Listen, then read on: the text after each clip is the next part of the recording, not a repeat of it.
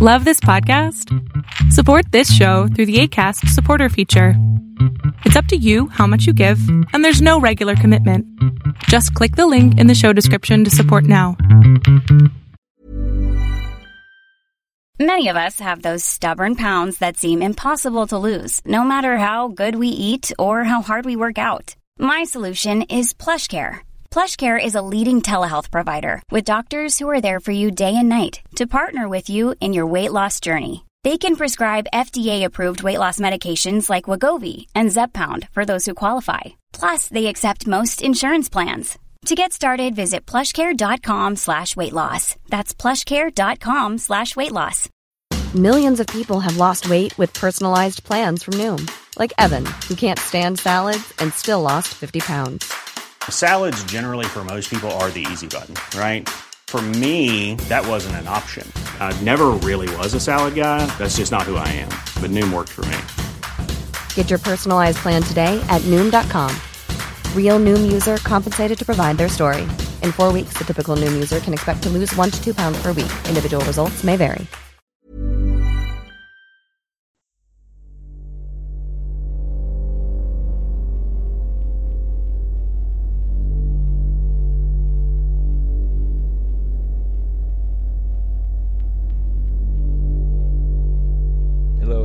This is Daryl Cooper, creator of the Martyr Made podcast. Religion, ritual, identity, language, tribe. We tell stories pulled from the fevered dream of human history.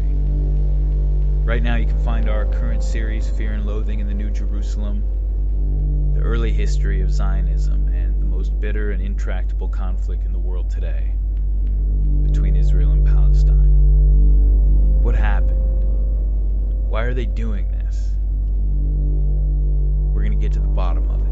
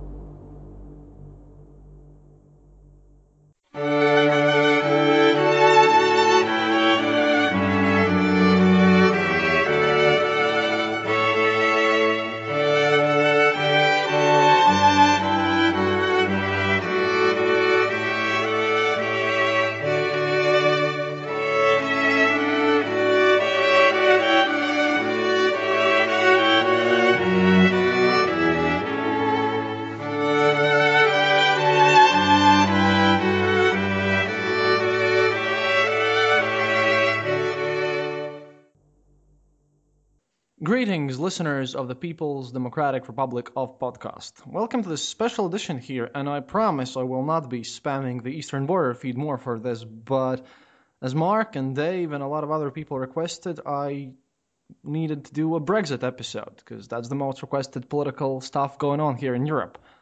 Well, not really, not only just that, but hey, if we're about to touch on why did this happen and what's what's going on in this, well, now I really had to find a competent person with whom to talk about. And you know what? There's a nice little podcast called Decline of the West, and it's it's hosted by the magnificent and glorious Daryl Cooper, whom whom you might have heard from Martyr Made podcast. And like, who am I kidding? That guy's like nine times as famous as I am. But yeah, uh, he's here with me tonight on Skype, and I hope that we will have some sort of a coherent discussion, possibly, maybe, well, in a way at least. And yeah, enjoy the show and let's see where this goes. Uh, greetings, Daryl. Hello, everybody. Kristaps, nice to speak to you on a podcast for once. Oh, yeah, this is the first time we work together. Huh, Yeah. Scary, isn't it? Oh, I have to say thank you for getting me into Dark Myths uh, at, at start.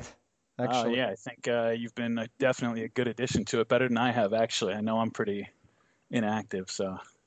uh, I, I don't know. I kind of got into this and it was fun. But on, on the subject, Yeah. Um, yeah. What? What? The first things first. Let's let's look at let's look at the facts. We have um, we have this this guy in Hungary which is running that place as an as, as he's saying it Ill, illiberal democracy. We have Putin and we have Poland with their with their peace and justice platform. And now, as a surprise, recently, I I doubt no, actually, those people who listen to this show, they definitely know that you know Brexit happened, and a lot of political commentaries on, on Slate's Political Gabfest and Vox the Weeds and you know uh, all sorts of political podcasts that I listen to. It's been described as a major shock, and a lot, and they have been called racists a lot. Those people, it's like it's, it's been said that they voted because they're racist, they're terrible people, and and stuff like that. But you know what? I, li- I live over here, and I kind of don't don't believe this idea that everyone who voted in Brexit would be kind of racist, at least not in the sense that would be understood as racism in the United States. And secondly, it kind of scares me that the media can just portray uh, results of a referendum where 52% of the voters actually voted for something as a dreadful thing. I mean, what we're talking about here is just people actually voting for what they think is best for their country, even if they are wrong. Uh, but they're voting for what's best for their country. We should kind of accept their decision. I mean, it's it's a democratic decision after all. Sure. So, so uh, what what what do you think about this? Well, I guess I have. Uh, I, I, got I got a couple thoughts on that. Um, the first one um, is that I think we all should give uh, the United Kingdom a great deal of credit, first of all, right? If you think in world historical terms, if you go back throughout all the history we've got of our species, and you actually, we're going to take this thing for granted a little bit, at least where I live, but if you think about the fact that you've got a situation where virtually the entire political elite, the entire media establishment, the entire academic and sort of intellectual elite in that country uh, is almost completely universally dead set against this policy, and that the people who are against it are the more uh, socially connected, the wealthier people, and that you've mostly got a group that skews socioeconomically uh, lower on the scale, um, and who are not elites in any of those institutions who wanted this, and it's actually going to go through. Uh, at least it looks that way for now. I mean, that's pretty remarkable in a lot of ways, and Britain deserves some amount of credit for that. Um, when you you know you try to imagine a scenario throughout most of our history and most of the world even today, where the people on the lower socioeconomic end of the scale who are not politically uh, and socially connected can actually override their political and media elites to get something like this done. It's pretty it's pretty remarkable.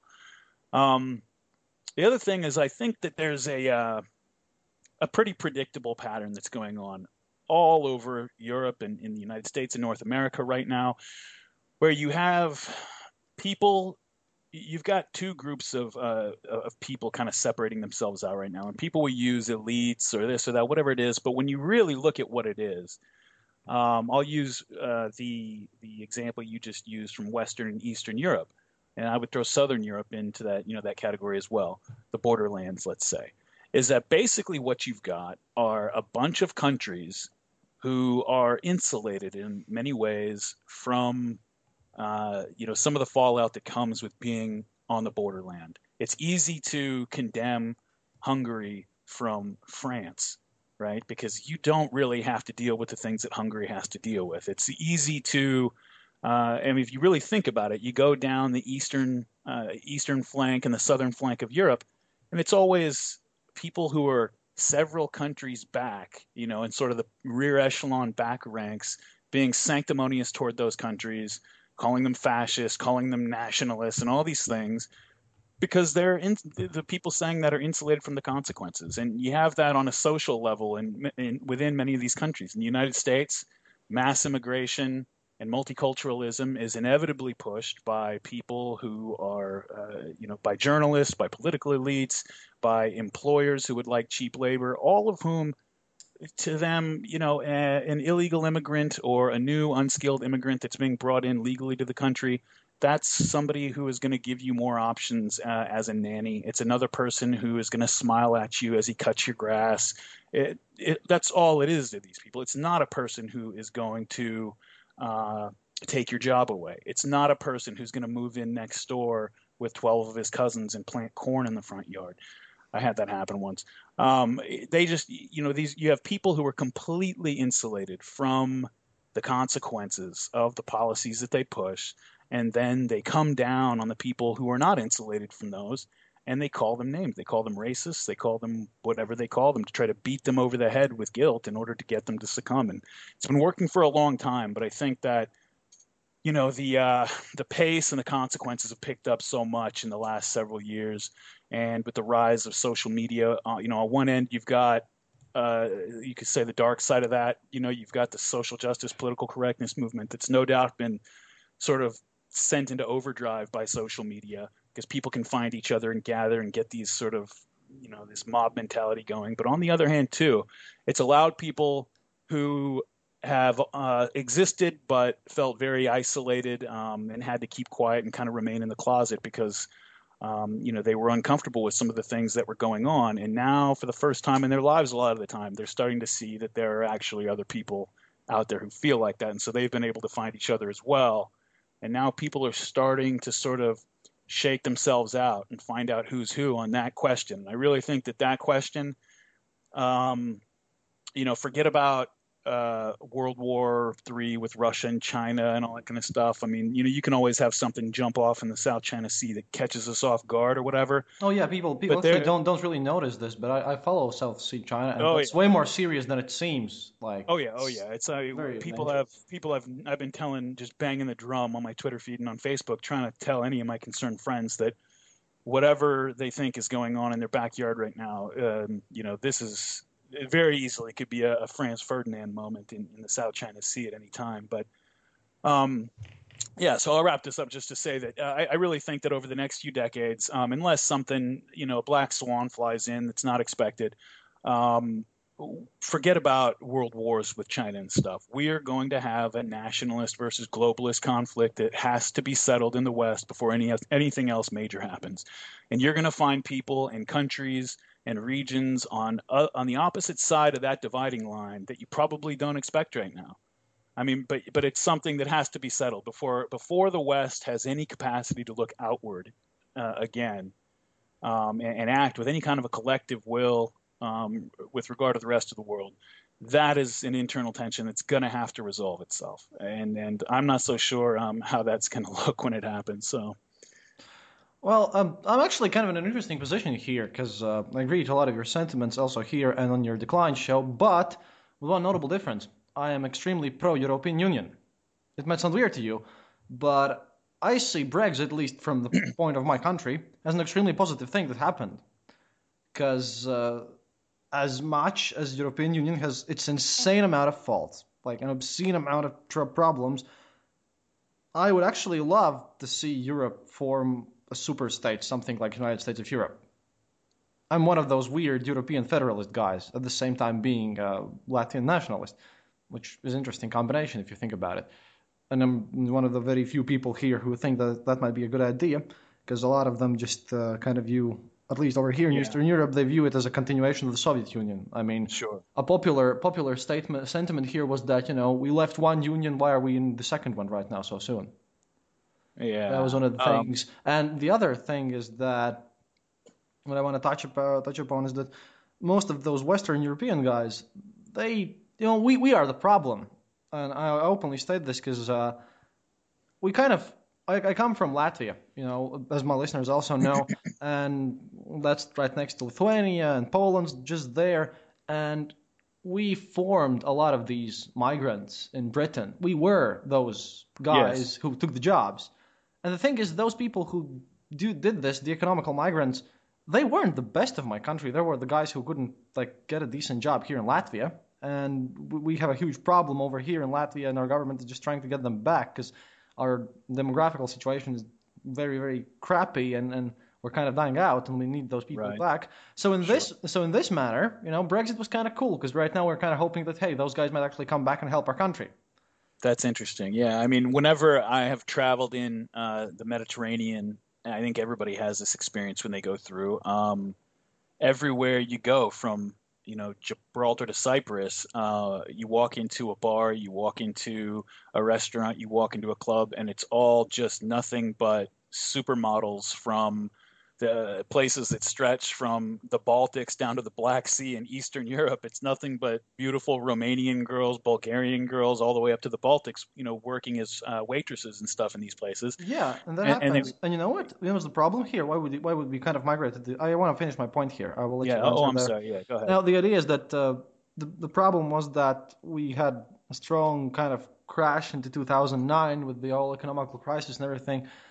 And you know what? My university professor, uh, the guys who actually taught me philosophy and history, which I, which is why I have a master's degree. Uh, can you guess how much do they make here in Latvia?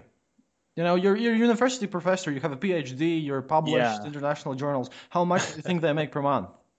Well, um, From, I'll tell you what. Uh, hold on, hold make on. Make a ballpark guess. When I was in uh, I was in London uh, one time about two years ago, and there was a Romanian heart surgeon there driving my cab, and he had gone there because he could make more money to send to his family in London driving a cab than he could in Romania as a surgeon. And that's anecdotal, but that gives me some kind of an that's idea. That's exactly even... my point. A university yeah. professor who taught me like everything I know about Plato and Socrates, who was my antique professor, he left to pick fucking berries in Ireland because yeah. he earned 600 euros per month. That's about around $700 per month working at a university being a professor. And he was a widely published guy here.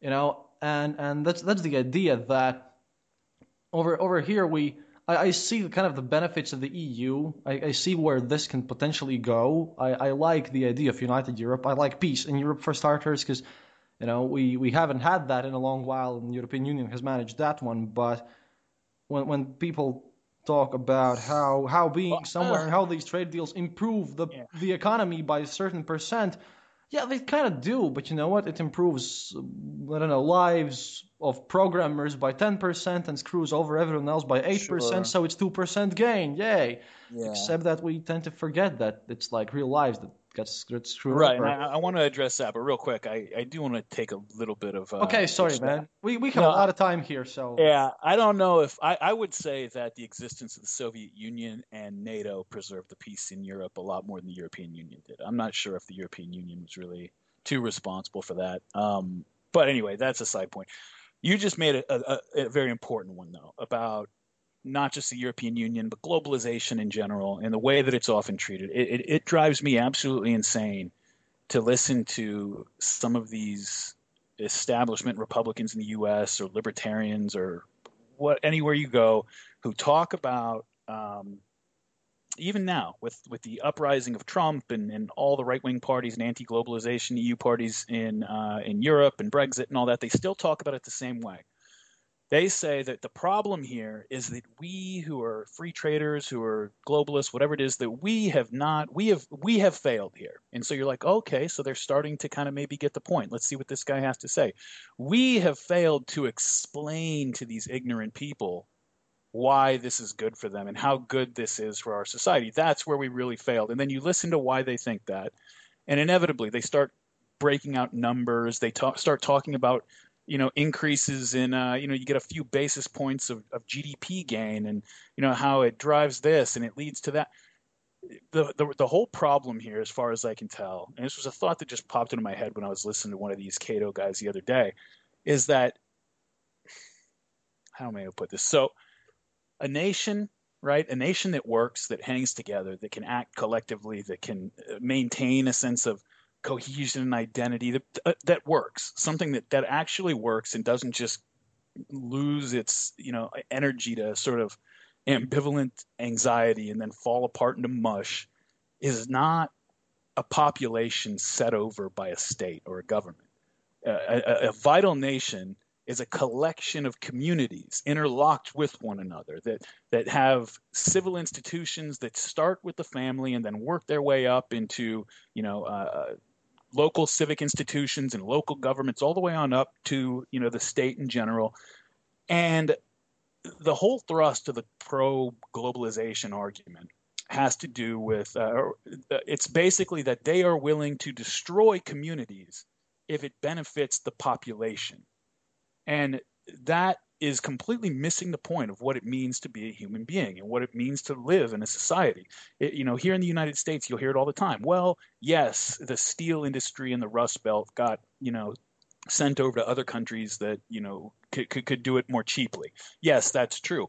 But look, Uh, cheaper steel benefited the auto industry over here in Detroit. It benefited the aerospace industry over here in, uh, you know, used to be California, but uh, Washington, wherever. All these other things. And so think about like the overall rise that this has done in all these other regions. And what the, the point that they're completely missing is that if you go wipe out a city because you take out its entire working class uh, basis for existence, you're going to come back two generations later and that region is still going to be destroyed. I don't care what your GDP is, and it's because you don't uproot somebody like uh, you know the, the, your Latvian professor and send him off to Ireland to go to go work uh, you know picking strawberries in a field and expect that when your GDP rises back up and somebody has a job for uh, what would have been that professor again, you don't just rebuild that social capital that's been destroyed. You don't just put back together those local civic institutions that have been completely evacuated. Communities are something that arise over time, and nobody really has a, a, a, tremendous grasp on how that process works. But what we do know is that once you wipe those out, none of us have any idea how to actually consciously put them back together. And we we think in terms of populations, not in terms of communities. And communities can be governed, but populations can only be ruled. And and you know, it's just that's where we're going. We have this big churning process going on. We call it creative destruction. It's this great thing because there's so much innovation and this and that. And look, I understand there are other issues to take into account. I'm not suggesting we should be like Cuba, sitting around driving 60 year old cars because we don't want to disrupt anything at all. I get that that's necessary sometimes. But if you're going to come in and make a decision that you know is going to completely wipe out uh, one of your communities or, or have devastating consequences on a whole section of your population, to, to just do that as thoughtlessly as we do. Like like our responsibility to those people is to cut them a welfare check afterwards or you know to, to, to give them some kind of job retraining program as if that 47 year old laid off steel worker is going to go become a 48 year old software engineer just like that. I mean give me a break. Yeah that, is, that is one of the one of the few things which i don't understand about the united states because uh, when talking about unemployment for one uh, latvia actually does have government mandated retraining programs. Like we don't have we, we have like uh, quite a lot of welfare but the welfare is more like you get you get but your your income if you're unemployed that kind of keeps you keeps you from starving. And it's quite a, quite a good welfare check but you only receive it while you're on some sort of training program or something. And yes. the government actually tries to put you put you on, on work. And i just thought it worked like this everywhere but no it doesn't and it kind of yeah, scares me. You want to hear how crazy it is in the United States? Um, our unemployment insurance program, which is separate from welfare, this is something that uh, you pay into while you're working, and then if you find yourself out of work, you can collect. They vary it during times of crisis or whatever, but I think it's six months right now. You can get a check um, every two weeks or every week, whatever it is, and while you're receiving your unemployment insurance, if you start going to school or if you actually go into a training program, now you can no longer receive it. And so it's this whole program that encourages dependency. I know a lot of people who have received unemployment because they lost their job or whatever, and they went to a community college or a vocational school to get retrained on something, and they had to lie about it on their uh, forms that they had to fill out to the unemployment office, and they couldn't tell them that they were actually taking a class to learn a new skill because they would lose their unemployment insurance. That that's something that's designed to create dependency, and it's just insane. Wow. Now this is this is all, all this is getting more and more insane lately. Then again, I uh, I have to say that the other side, let's just call them the Brexit side, because that's our main theme. You know, they're all a bunch of assholes as well. I consider every politician on the planet Earth to be a pile of scum. uh, that, that's my job to do so. Um, yes. My, my, my, my personal hero is Hunter S. Thompson and and by proxy his his kind of protege in Transmetropolitan comic book, Spider Jerusalem. If you haven't read that one, please do. That's that that's the comic book okay. that inspired me to do journalism. And you know what? When I see that after Brexit, you know, the, these these people won, the campaign won, but then the very next day, Nigel Farage comes out and says, "Oh yeah, all that thing about uh, the 350 million million pounds we, we send to you, EU every week. Oh yeah, that was a lie." Uh, sorry for not mentioning that previously. And then when everyone, Boris Johnson, Boris Johnson says, "Oh no, I don't want to be the prime minister. Uh, yeah, I don't know what to do." Nigel Farage, of all people, UKIP leader, United Kingdom Independence Party, whose whole program was this. It was who was one of the more, more people, one of the people everyone was look, looking at, you know, just lead the country after this. Nope, um, not not gonna do this too. They just all quit because they they won and now they don't know what to do. I think they didn't even want to win. They just wanted to yeah. do something. Well, it looks so terrible when when these people have. I, I think that a, a Labour Party in the UK they, they have completely shattered as well. David Cameron's resigned. I don't know who's going to lead that country because because it, it, it seems well, like Theresa May just took over as prime minister for the uh, Conservatives, but I mean, I think yeah, you're you are right about you're pointing to two things right now. Well, first of all, I'll say I think you're definitely right about Johnson, who seems to be a low rent dirtbag as far as I can tell. Oh, he's, he's, the foreign um, minister right now, by the way. And one of the more interesting things who, who he just said is a direct quote from him from today on news is that quote because of his Kenyan origins, uh, Obama has a natural hatred towards the British Empire. Uh, yeah, well. Boris Johnson, ladies and gentlemen. I mean, I think if you wanted to soften that a little bit, you could probably say that uh, Obama is part of the academic, uh, you know, tradition of kind of post-colonial theory and everything, and I, I, can see some of that thinking bleeding into his positions on various things. But Look, leave it to trying, leave it to somebody like Boris Johnson. You're to trying to put, put deeper thoughts terms. into Boris Johnson's yeah, head that yeah. he's capable of, man. I mean, I, I, Farage, I would say, by the way, I think that Farage uh, is different in one respect in that he was probably right to step down because he was he he is such a divisive figure in Britain, and he's he's so just detested by the non uh, Brexit people, by the Remain camp, and everything. That once it's achieved, you know, there is a tradition of uh, the person who really pushes hard for something and takes all the hatred and everything onto his back, stepping down once something is actually achieved and letting somebody else step up to kind of be the new face of it that doesn't have all this baggage and everything. There's something to that, but with Boris, I agree, and I and I still think you're right about the overall. I mean, it, it just it looks exactly like um, a group of people who were doing this. They didn't really think that they were going to win, and so once they did, you realize that they have no plan. They just have no plan for actually what they're supposed to do. These are not people who are prepared to govern Britain either as a part of the European Union or outside of the European Union. And you know, so what are a lot of these people going to do now? They're going to step back and inevitably the Brexit, uh, the way Brexit's going to go is going to be moderated. It's going to have some of the, um, you know, some some of the more extreme parts of it that have been pushed by the by the Brexit camp pulled back, and then you're going to have a lot of these same people coming out and condemning the people who are negotiating the exit as being, you know, betraying the uh, the people's vote for Brexit and so forth, because they're just people who don't want the responsibility of governing. But I mean, I think when you look at people like Trump and Boris Johnson, and Boris Johnson's worse than Trump, by the way. Uh, Farage, and uh, this is something you see all over the place and, and all the time. Um, is that these are these are not high quality human beings, right? These are not aristocrats in any kind of a sense that you would think of. It reminds me of I can't remember exactly what it is off the top of my head, but uh, E.M. Cioran had this quote in one of his books of aphorisms where he's talking about Hitler, and he said that. Uh, you know, it's too bad that Europe couldn't generate a higher quality monster or something like that. And you feel that way in some ways. But there's a reason that so many uh, of these right wing populist types come out like that. And it has to do with what you were saying a second ago about how uh, how do how, how does the left deal with any type of resistance to their multicultural projects? How do they deal with any resistance to just any of the stuff that they're trying to push is they start calling you names immediately and they really work hard to try to drive that kind of thinking underground altogether. I mean, you come to the United States today and uh, you know, it is all but socially acceptable. If not le- it's it's not legally acceptable, but it is all but socially acceptable to physically attack people for publicly stating views that uh, you know are are in contradiction of like the most important leftist sacred cows that we have in this country. I mean, the other day we well, I mean, you just have to look at the way things have been going with a lot of these Trump rallies where people are getting I mean, physically attacked in a way we haven't seen in decades at peaceful political rallies.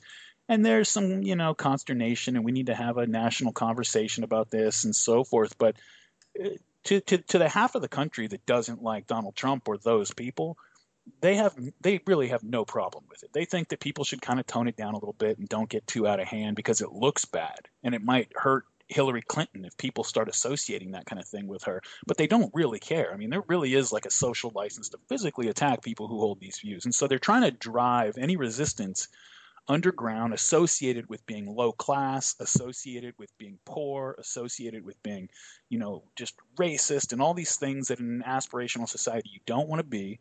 And so what happens?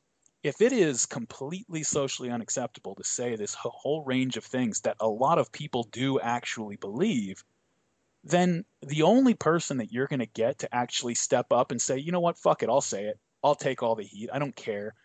A person who doesn't care about being called a racist, a person who doesn't care about being called a sexist or this or that, that's usually going to be an asshole. It's usually not going to be a great person, you know. And, I think I think I think that the guy might actually don't he might actually not really understand the consequences of what he's saying. I don't think I, I, I don't think Trump even has fully thought out what he's going to do if he wins. No, not at all. People like that think of themselves as representatives of you know kind of as the avatars of a movement or an idea. And as far as they're concerned, that they believe that we have uh, you know bureaucracies and institutions who are responsible for actually running the country. Their job is to sort of get in there and assert the prerogatives of a certain group of people.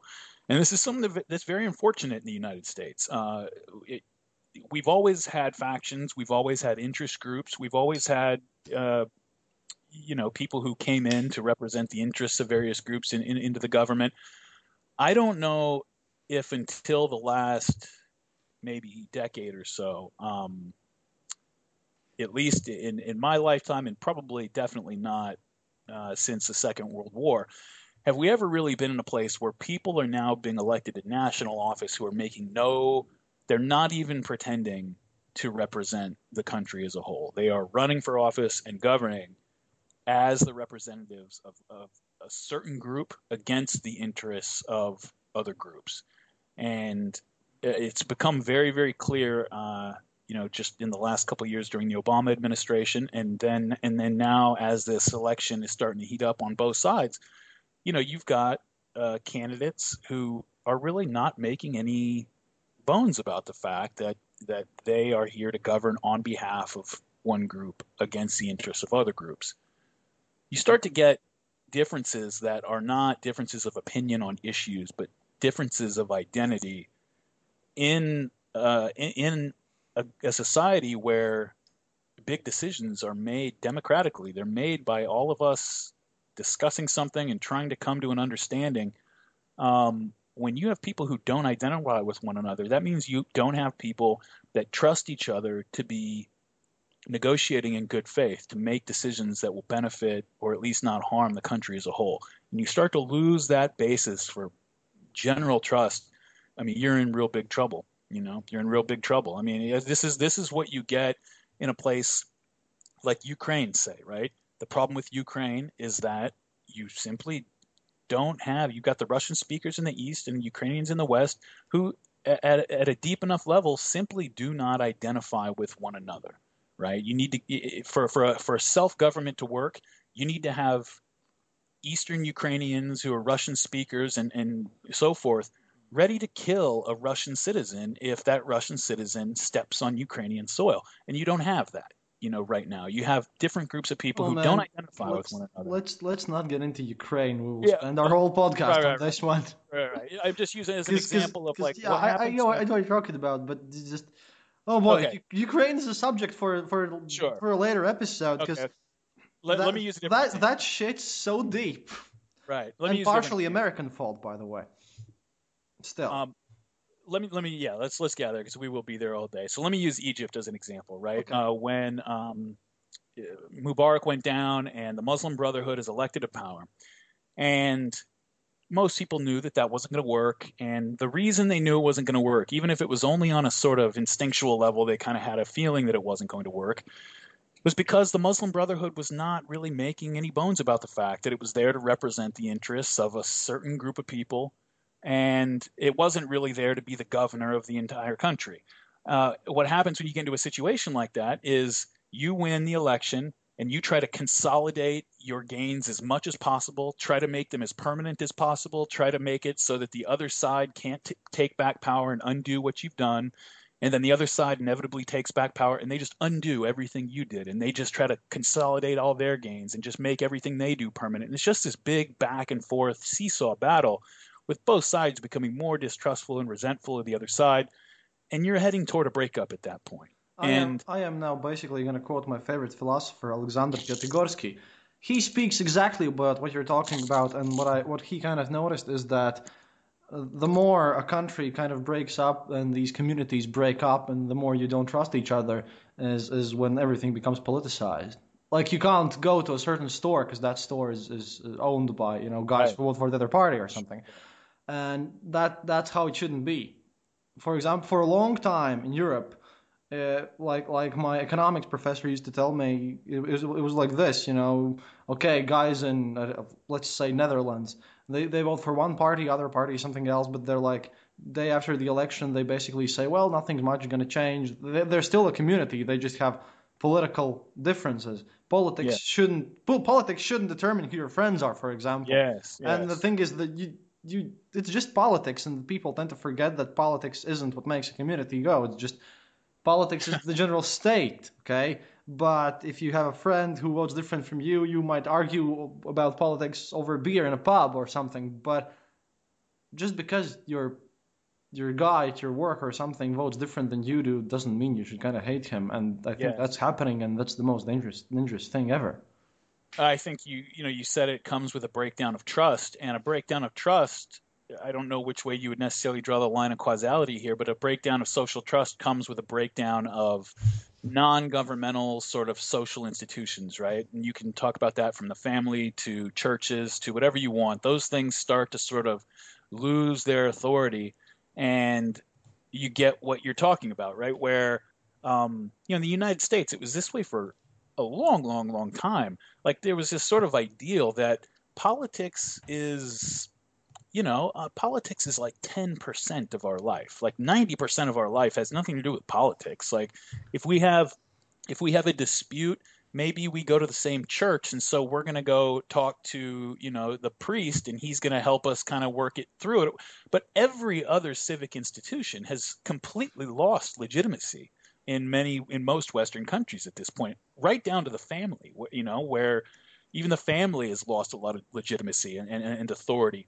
And so you have that situation where now uh, you've got this kind of population of, of of infants that were raised by helicopter parents and they're used to looking for somebody to solve any problem or discomfort that comes their way and they look around and there's only the state. That's all there is is the state. There's just politics because there's no other civic institution institutions left with any authority. And so anytime there's any type of discomfort or dispute or anything today we take that as a matter to be taken up for public policy. And that yeah now everything is political. So now we have to fight over every single little difference we have and you know when you couple that with you know sort of the concentration of power in the executive branches of governments all over the west so that now every decision that's made is coming from the highest possible level and so it's affecting everybody regardless of where they are um, you know, uh, you, then you you got real problems. I mean, you know, in the United States, it happened. It really kind of started with uh, the the civil rights laws that were passed. A lot of which, you know, absolutely were changes that needed to happen. But when you get into a situation where the federal government is determining that different regions of the country can't be trusted to govern themselves, and at the time, some of them couldn't. I mean, it always starts with a good enough reason. It always works out that way.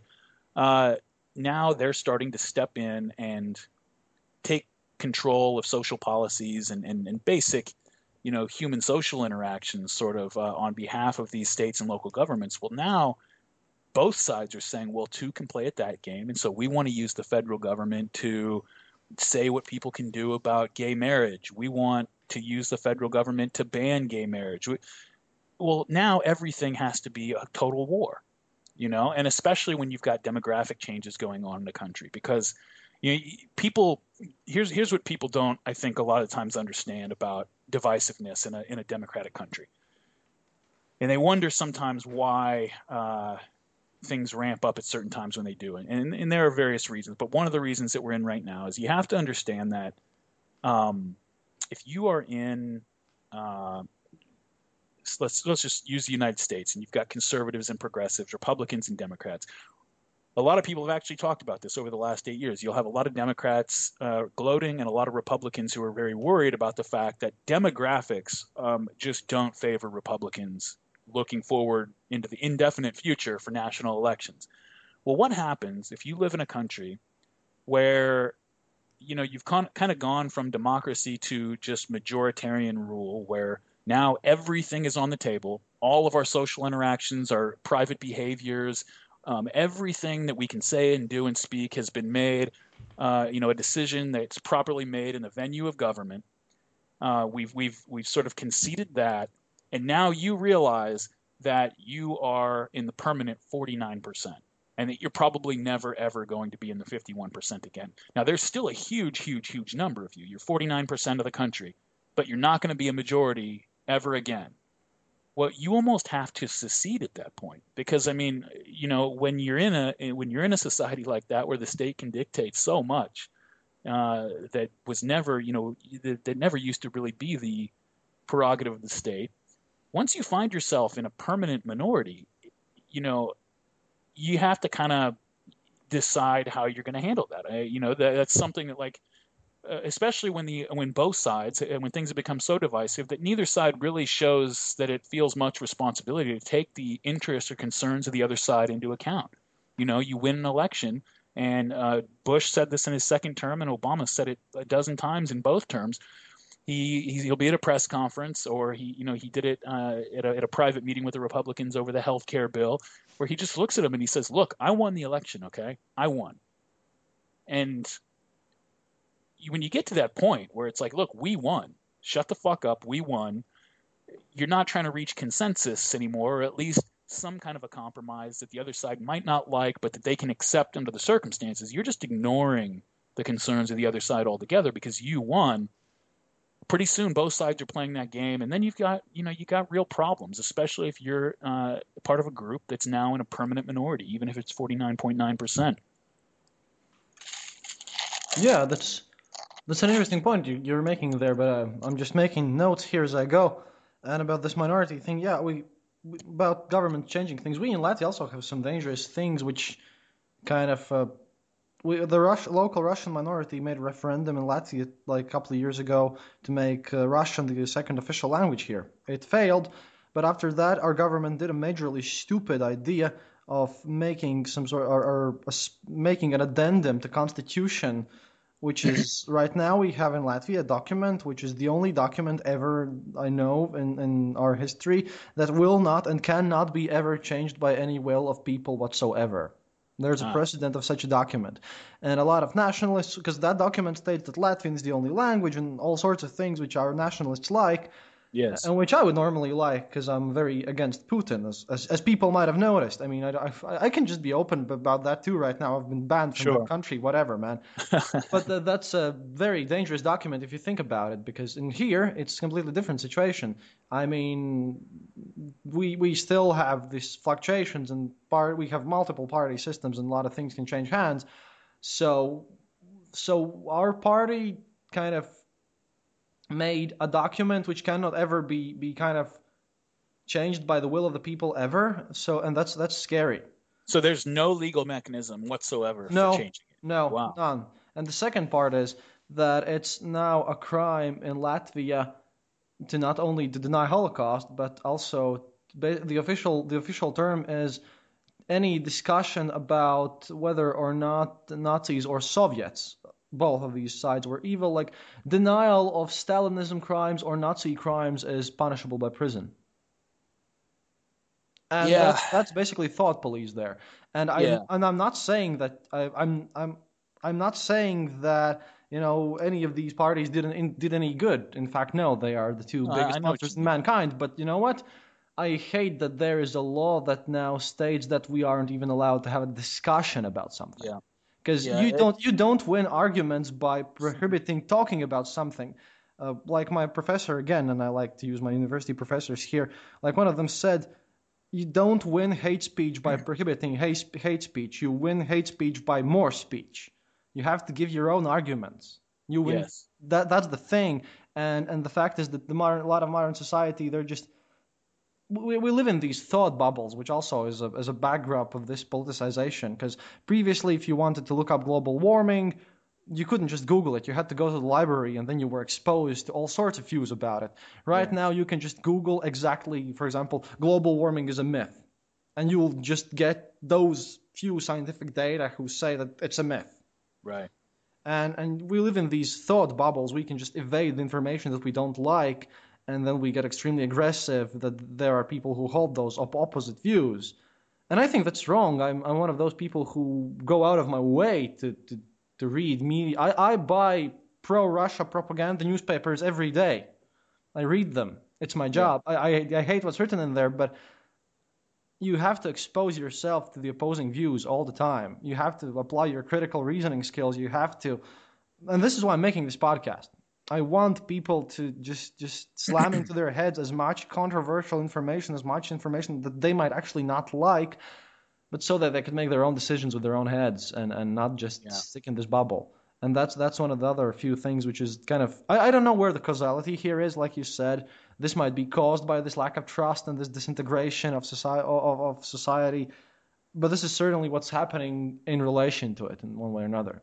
And the other Um, and the other real thing quick, I, real quick, I just want to, before I lose it in my head. Um, I just read a quote uh, earlier today from Nicolas Gomez Davila, the um, Colombian writer, uh, where he said um, something like you just said. He said that once he feels comfortable that he's mastered an idea or or a position, then from that point on, he's not interested in information that confirms it. He's comfortable in his feelings on it. He's comfortable in the way he feels about it. He's not looking for any more confirmation. Now all he does is look for things and people and conversations and books that will try to disconfirm it for him. You know, once he feels comfortable with it, now go out and challenge it and just do that because you already believe it. You already think it's right. You don't need any more confirmation. Now just go out and try to challenge yourself on it. And I think that's what you're talking about. And it's, Yeah. it's good advice. that and, is- and, and literally, our media environment today is built specifically to do the exact opposite thing, right? Where not only can people go out and find things on the internet that confirm what they want to hear, but every major social media site and Google, right down to your Gmail and everything, and your is Facebook reading wall, everything you yeah. put up and then adjusting your bubble to make sure that it's more perfect and so that it just fits what you're you know what you already agree with. And so you really have to go out of your way. I mean, you really have to force yourself in a way that'll probably be uncomfortable uh, to to actually go out and find disconfirming information for your beliefs. It's it's more difficult today, I think, than it probably ever has been. Even though people think that today is this big orgy of sort of information freedom in many many ways, instead of uh, you know having sort of forced state kind of information control and propaganda, we've got this kind of do-it-yourself totalitarianism, right? Where we kind of build our own little prisons out of this stuff. There- so anyway, sorry there- about that. No, it's okay. There's a name for this. It's called Panopticon, and Mr. Foucault, who was a very left-wing person, by the way. eh, It's kind of interesting that you look at uh, I look at all these philosophers, and this is basically Hegel's dialectics. This is thesis, antithesis, synthesis. This is how you create new information. You compare to opposing views. You make the best of them. Yes. This is how you. Th- this is how theory of knowledge and philosophy creates stuff. And Foucault, which is by the way a very left left leaning philosopher, he's with Sartre and other post post structuralists from France. He experimented with everything in his life, and he was very much a socialist in his political leanings. But he hated the state a lot, and he wrote in his uh, he wrote about this prison panoptic panopticon, and he criticized how society is built that we no longer are being watched from outside like the NSA is doing. Uh, but we are st- we, we are basically a society who's now watching each other about any wrongness or any any disagreements there. And, you know, and that's kind of interesting because I just I, I look at this from from from sidelines because I am sort of in the west, but only kind of. Like I am on the eastern border. I, I live Right. in the very very east and, and this Eastern Europe. And you know what? A lot of people kind of criticize us about also the refugees and everything, and call us weird and racist. And sometimes we are weirdly. I mean, Latvian government banned niqabs, those face veils for for Muslim women, right? Yes. It affected exactly three people in Latvia. Three women, okay? Three. Two of them, which lived in the countryside, were native Latvians and just did everything except they were just Muslim. We had three people wearing Yeah. this, which is just silly. But a lot of this in Eastern Europe, where, where we got deemed weirdly racist, comes actually from the collapse of the Soviet Union. I read an article which basically said that after Czechs got their independence, and this was an article about some people, you know, uh, the first trains from the Eastern Bloc to the West, right? We are Czechs, Latvians, and Poles, and we're boarding these trains, and we ca- we're wearing our black market Levi's, and we're happy about the fact that yes, we're we're we're gonna have this freedom now. And you know, we get on this train there, and we're so happy. We finally have this freedom, and, and, and we, we, we travel to West Germany or, or some other place like Austria, and the first thing you see is a poster saying, "Oh, you go you go steal things your, you, uh, at your own home, thieves," or a poster saying, "Oh no, we, we don't serve Czechs here." Wow. Yeah. at that- and Welcome that- to Europe. And at that time, and at that time, and this still continues today. I mean, right after Brexit, a lot of Poles, Polish people were beaten up in Great Britain. And Yes. like I mentioned before in this conversation on Latvian news, because we have a lot of Latvians in Ireland and UK, because a lot of them migrated for the economical reasons I, I mentioned before, which have to be solved, and we want them back. But in the news recently, two days ago, there was a story about a woman, a Latvian woman, who was just uh, who was just kind of moved to UK, and she went to the hospital, and the and the UK hasn't left EU. They- won't leave for another two years at least. Okay, but she went to the hospital, and she was just basically told to fuck off and go go cure yourself in her home country. And you know what? She had cancer. Like hmm. they literally throw us Eastern Europeans out for being scum and everything, and then they call us racist for for. I mean, the idea about the Sure, refugees is that that you know the same people who don't like us who think that we steal cars and we are terrible, terrible, evil assholes. For the- you know what, these people are trying to dictate to us that we should take in some other people and kind of you know do things as they want. At the same time, they they look down on us. Yes. The, the, Yeah, the- of course. I mean, and and, you know, and, and at the same it. time, at the same time, people from America and the internet, because this concerns me, because I'm one of the few active Latvians and Eastern Europeans on the American internet. Actually, I am probably the most known Latvian on the American internet by this point. but uh, you know if what? not, we'll get you there. I hope so. Yeah, but uh, I, I am the lead lead podcaster from all Baltics because uh, Nice. I know one other podcast and they're just they're, they're podcasting about geek stuff, but they're only in, in Baltics anyways. But the idea is that a lot of people, and like you said about this, you know, hate hate speech, you know, your, you're racist calls. Yeah, they call me racist. They they say that I have white privilege, and I'm just asking them in comparison to what? Okay, I'm I'm, I'm white. At least you you think I'm white, but but ask ask your average Brexit voter. Yeah. Your average Brexit voter thinks that I'm a scum who wants to steal his car. And Yeah. and, and what white privilege? Uh, I I don't have any real non-white minorities in Latvia. I have like one one black friend, one who whose half whose dad was from Somalia and his mom was Latvian, and he has never seen his dad, and he he kind of hates black people because he has never seen his dad in his life. Right. yeah, that's a weird one that you encounter over here all the time. Is you find, and this is really it it, it, it deals a blow to all the people that want to talk about genetics all day and how that's the difference. You know, that's the main uh, driver of differences in group outcomes. Is that Af- African immigrants who come over here from Nigeria and Kenya, they all go get master's degrees and they do fine. And one of the interesting things that you find is all the time that they don't like African Americans. And I, you always you don't know how to you know you're you're a white person in a public place talking to somebody that came over here from Nigeria five or six years ago, and he starts saying all these tough things about you know born citizen African Americans, and you start to look around and get a little uncomfortable. You're like, uh, I'm not sure if this is okay. Should I run away? And you know what? This is like I said in my Israel episode. By the way, I Daryl, you of all people, you must listen to the first episode of PDRP. I will. That's that's the exact continuation. That wraps up Fear and Loathing in New Jerusalem. After you're done with it, point them After here. I uh, when I finish the last episode for it, I will. I'll point yeah, everybody. yeah, because because this wraps up everything later. But uh, at the end, at the end of the day, that episode kind of proved to me because I'm I'm sitting on on 4chan and all these very very weird places on Tumblr because I expose myself to everything. And over Yeah. there, there are a bunch of people who say, "Oh, Jews run the world." Well, how can Jews run the world if Israel? If, if just read Israeli politics, okay? Right. Read read Torah commentary. Everyone's just people, and and the whole view of looking at certain groups.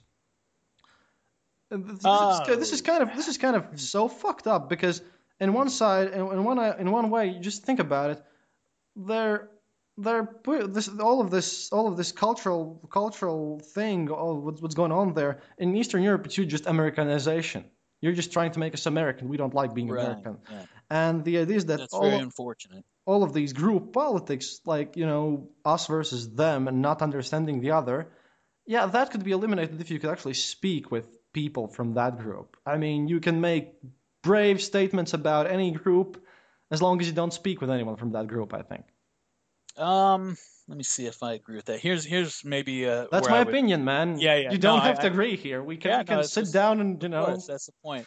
I So hope this I conversation ends with us with, with um, us hating each other. Would I would say that people people are not just people. Every person um, is a member of a community. Any any person that's not a member of a community um, ends up getting sick in one way Oh or yeah, another. uh, I agree with that. I agree with And that. so- What I- I don't what I don't mean is broad statements about Polish people steal cars or Oh, yeah, yeah, like course, I, it. I meant it that way, but uh, I Okay. agree about the Yeah, yeah, community yeah, part. Of course. Yeah, I definitely agree with that. I think that, you know, one of the big divides we have today is uh, between people who consider themselves part of a community, who have the social capital that comes with that, have who have the connections and attachments to um, certain places and certain ideas and certain traditions and certain people uh, that come with identifying yourself as a member of a community. And then you have people who uh, you know, who who really defy every basic human social instinct to make it their identity and and, and their basic moral sort of uh, ground to not identify as part of a group, even though everybody does. They their whole thing is that they don't, and that anybody within their group who does do that is, you know, those are the people who are going to be attacked like you're being attacked by a lot of people, right? And you gotta, you know, this is like I think where a lot of the anxiety that's coming from in a lot of Western countries is these days. Is I really believe that if people were just coming into the United States from Latin America, if people were just coming into Europe from Africa and the Middle East and South Asia, and yes, they look different and they listen to different music and they even speak different languages and they eat different food and all those type of things. Um, but they were just coming in and sort of, you know, getting jobs and getting into the civil service and joining joining the army, whatever it is. I really don't think we would have um, most of these problems after, say, a generation, because you know the first group that comes in is always going to have some friction because there's just mutual incomprehension going on. But uh, the problem today is that Western countries, after the Second World War, made it our cardinal virtue to um, not think of ourselves in terms of uh, either um, you know ethnic communities or religious communities. We're okay with national communities, but even that we got to be a little bit careful because that can get out of hand, as we've seen, you know, and that kind of thing. And we start bringing people in by the millions and tens of millions because of this ideal we have, but they don't share that ideal.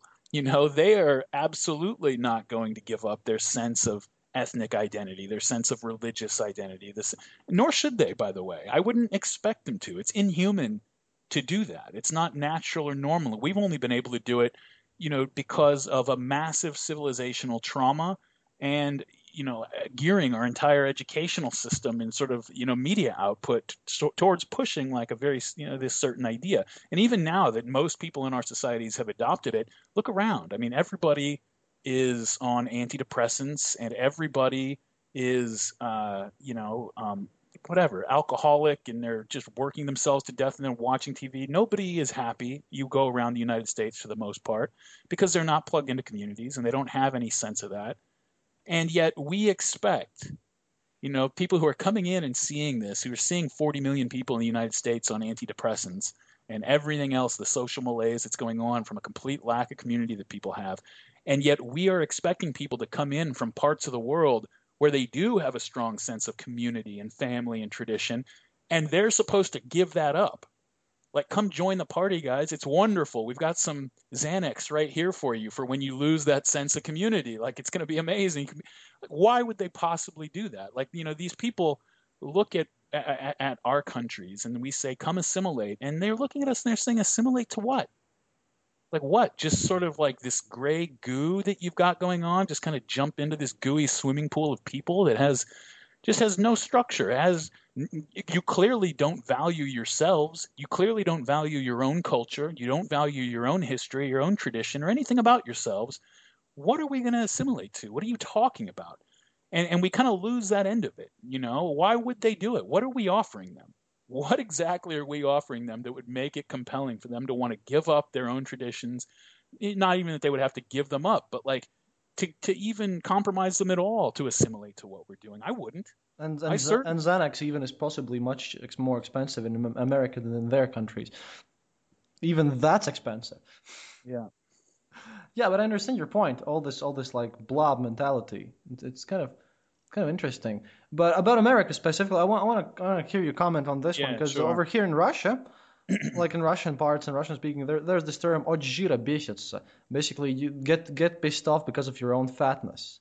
That's kind of you're just uh, that's that's a saying of, of the people who actually have like when you invent problems because you have no real problems. Right. Yeah, I get that's it. that's kind of you're you're being that's being too rich of your own good, and that's applied to American and Western Europe in a lot of lot of cases when when your average Eastern European reads about all of these weird things in the media and, and what's going on in America and what are your protests about, is I, I work I, I work uh, right now. I, I, used to work in a newspaper, but I quit that because because of asshole boss. But right now I'm still doing some investigative journalism over here, and I interview people, and they just don't understand this idea. Why why are, why are you people so angry? You live in the goddamn America. You have normal salaries there. What's the fucking problem, you guys? Like, how So what is the amazing are your lives that you have time to worry about that? Yeah. Right? you guys are fighting over this? Like, this is what you're fighting over? How amazing must your lives be that you have time to fight over that? Exactly. That's the general view of America in, in over here. It reminds me of the Sopranos episode. Uh, there was uh, there were these two Russian sisters, and Tony Soprano is talking to one of the Russian sisters with girl who has one leg, I think, and uh, she says something that's stuck in my head because you know as I've traveled around different parts of the world, it is as true as anything could be about the United States. She said that, um, you know, most of the world, or she says in Russia, she's Russian, but this it's like this in a lot of parts of the world that um, we have an understanding that life is tough and it doesn't just go your way because you want it to. And we expect that bad things are going to happen uh, a lot. And when something goes well and something goes our way, we're very happy about Uh, that. It's a nice surprise. I fully Yeah. agree. This is how we live here. It's Yeah, you Americans, you guys expect everything to go perfectly as like a baseline reality. And anytime it doesn't, you lose your fucking minds. Like something has gone wrong because something didn't go your way. The world doesn't care about you. Like, what are you talking about? Like, go read the book of Job. God, nobody cares. Like that. No, nobody ever promised you that anything was going to go your way. And yet, in the United States, our lives have just been—it's been one big fairy tale over here for the most part. You know, I mean, the war that we lost was this kind of distant war that we just decided to kind of leave eventually and you know vietnam kind of over it and so we come home and like yeah we, we just haven't had uh, you know that kind of i mean think think about the what the last 70 years in the united states has been like right i mean I, this is something i really like i try to get my head around sometimes that there's this massive gulf between i mean not just people in you know the stretch from the baltics down to the black sea which have probably had the worst century in the history of mankind, probably. Uh, but even compared to like Western Europeans, that there's this huge gulf in understanding between Americans and, and them, I think. Basic, like Americans on the ground, is that it, after 1945, the United States comes in, we have 50% of the world's wealth. Um, we are consuming 50% of the world's resources. We are producing 60% of the world's manufactured goods and all these things. Um, the entire planet is completely destroyed and has to be rebuilt and only we have the manpower the material and the credit the capital to rebuild it oh by the way we also just in the you know last 100 years discovered this entirely new source of of energy that is going to completely put put on, you know, it's going to supercharge everything we've done now that we found a half a billion years worth of condensed stored sunlight sitting under Saudi Arabia, and we're going to start using that. And the whole rest of the world is all broken, and so they can't really use it that much yet. We're the ones that get to get to use all this new oil that we've got. And so we have this where we are literally rebuilding the entire world, and all of the money is coming into us, and, and all of the productivity is coming into our economy. And we establish that as like our baseline for what reality is supposed to be like. And, and to people today, like we are, you know, we in America right now, and people often like wonder, like, why are we being so belligerent towards China? Why do we care about this little island chain in the South China Sea, or why are we?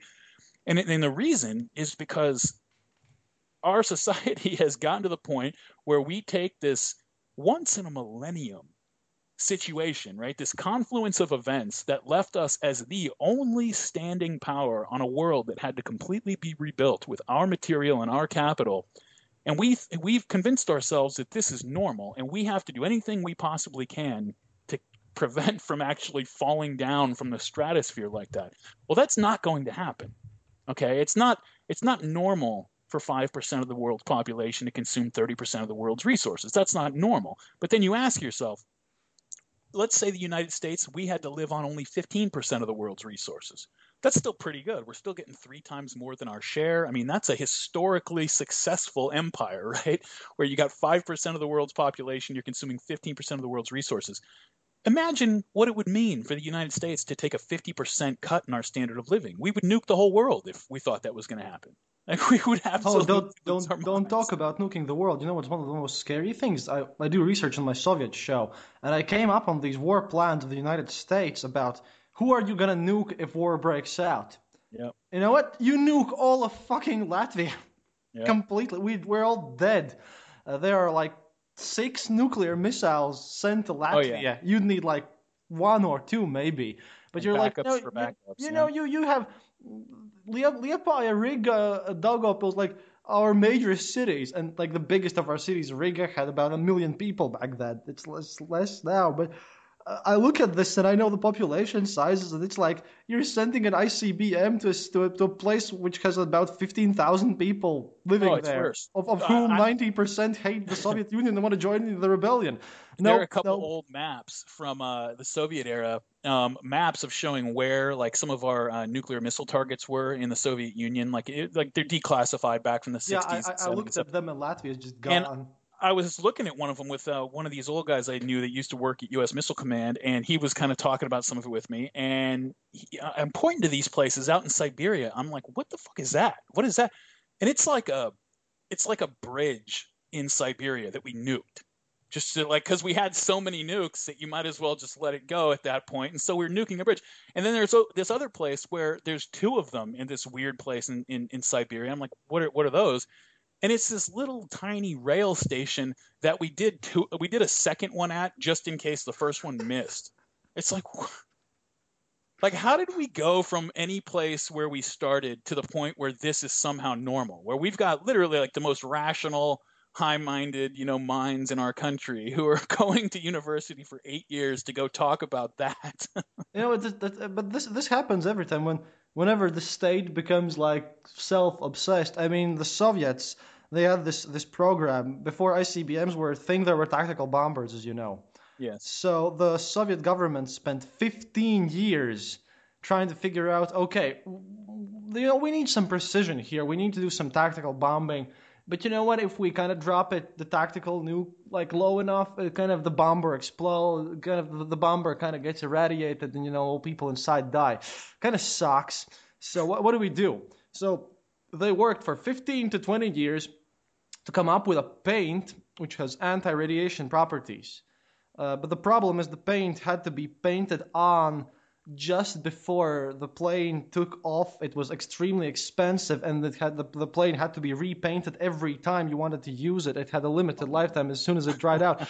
I know they made this paint. They they wasted manpower resources, uh, manpower resources, and everything to just come up with this paint.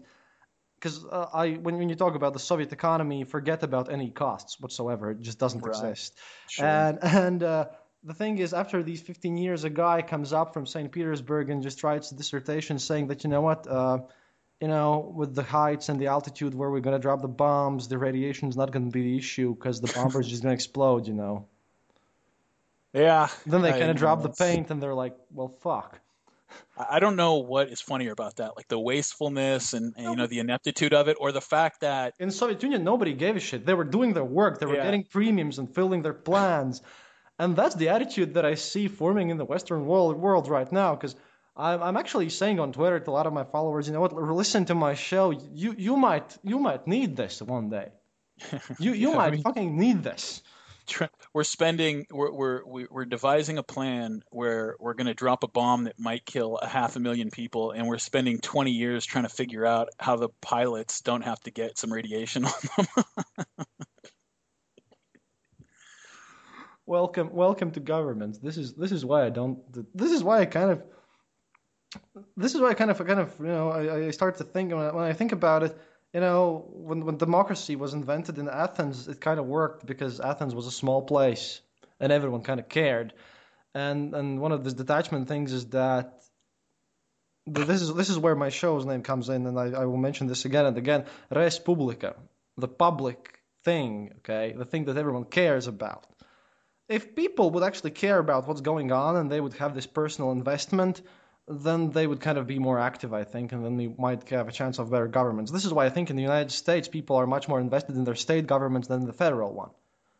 I, I, I think at least because uh, You know, there's an interesting when, when the state gets Oh, yeah, too, yeah. when the state gets too big, your your ability to actually care kind of drops out, and then we come to this idea of what democracy actually is. Is it the situation like is it the Senate version or is it the House of Representatives version? Like Yeah. are the your representatives supposed to represent your views or are you supposed to elect someone who cares, who's smarter than you and who can make better decisions than you? And there are defenders of both views here. Uh, and we, we come to the nature of, of how, how the fuck do we solve this issue and what democracy even is. And, and I don't know, maybe maybe the one of the ideas that I have seen on, on and a lot of people are advocating is this online voting, which by the way Estonia has. Estonia is, is way forward in there. You can just vote through the internet, which would never happen in, in, in much larger countries or something. But let California be a warning against that kind of direct democracy. Like we have a system out here where you can pr- put pretty much anything you want on a referendum for a public vote. It's very, very easy. The threshold's very low to get something on there, uh, and you get exactly what you would expect. Somebody comes up with a thirty billion dollar high-speed rail system from LA to San Francisco. Everybody votes for it because that would be amazing somebody puts up a vote to uh, increase funding to schools, of course, who doesn't want more funding for schools? Somebody puts up a vote to, uh, you know, put an iPad in every elementary school classroom, and it's going to cost X.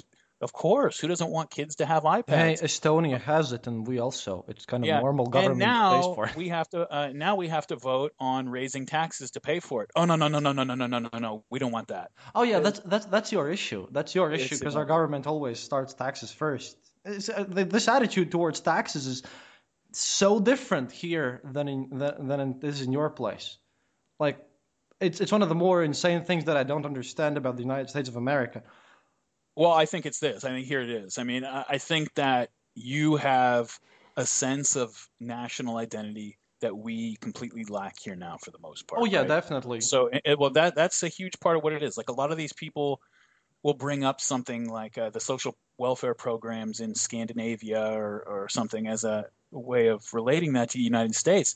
But the United States is not really a country. The United States is a continent. I mean, it's closer to an empire. You know, you you're talking about taxing Latvians to provide services for Latvians, and there's some other people there who you know you've integrated into your society to you know lesser or greater degrees, but for the most part, that's what the situation is here. yeah, that's you know- that's how that's how it feels too when we pay our taxes. We're just doing this for our people. When I was in Norway uh, for a job, I was I was doing some work for their um, Holy for their crap! You were, you had been in Norway. Yeah, Oh. I was up in I was up in Bergen at their shipyard doing some uh, helping out. Well, I, I can't say exactly, but I was um, working on a few of their navy ships, and um, I got to spend about two weeks there, even though the the work I was doing for them was only the first couple days. And so I would walk around and I just talked to everybody. And two things I noticed I mean, that you can't help but notice. One is that all anybody wanted to talk about, uh, from the pretty blonde girl who is in college at the coffee shop to the taxi driver who's 52 years old to whoever it was. At a certain point, if you just let them talk, immigration was coming up. Without a doubt, it was coming up, and everybody had extremely strong feelings about it. Um, this was five or six years ago now, and at that time I was like, well, this is definitely going to be an issue very soon. The other thing that I noticed was this: is Bergen is a city that's built up there on the fjords, like about halfway up the western coast, and um, it's kind of set down into this uh, into a bowl almost. And around the place, you got the sea, and then around the place, it's almost like this gigantic kind of almost like an amphitheater. And up on the hill, up on the slope, down down in the bowl is where the where, is where the city is, and up on the slope you start to see all these really nice big houses and everything, and that's where everybody who works out on the oil rigs and works in the oil industry and stuff for Norway out in the North Sea, they all live up there on the hill.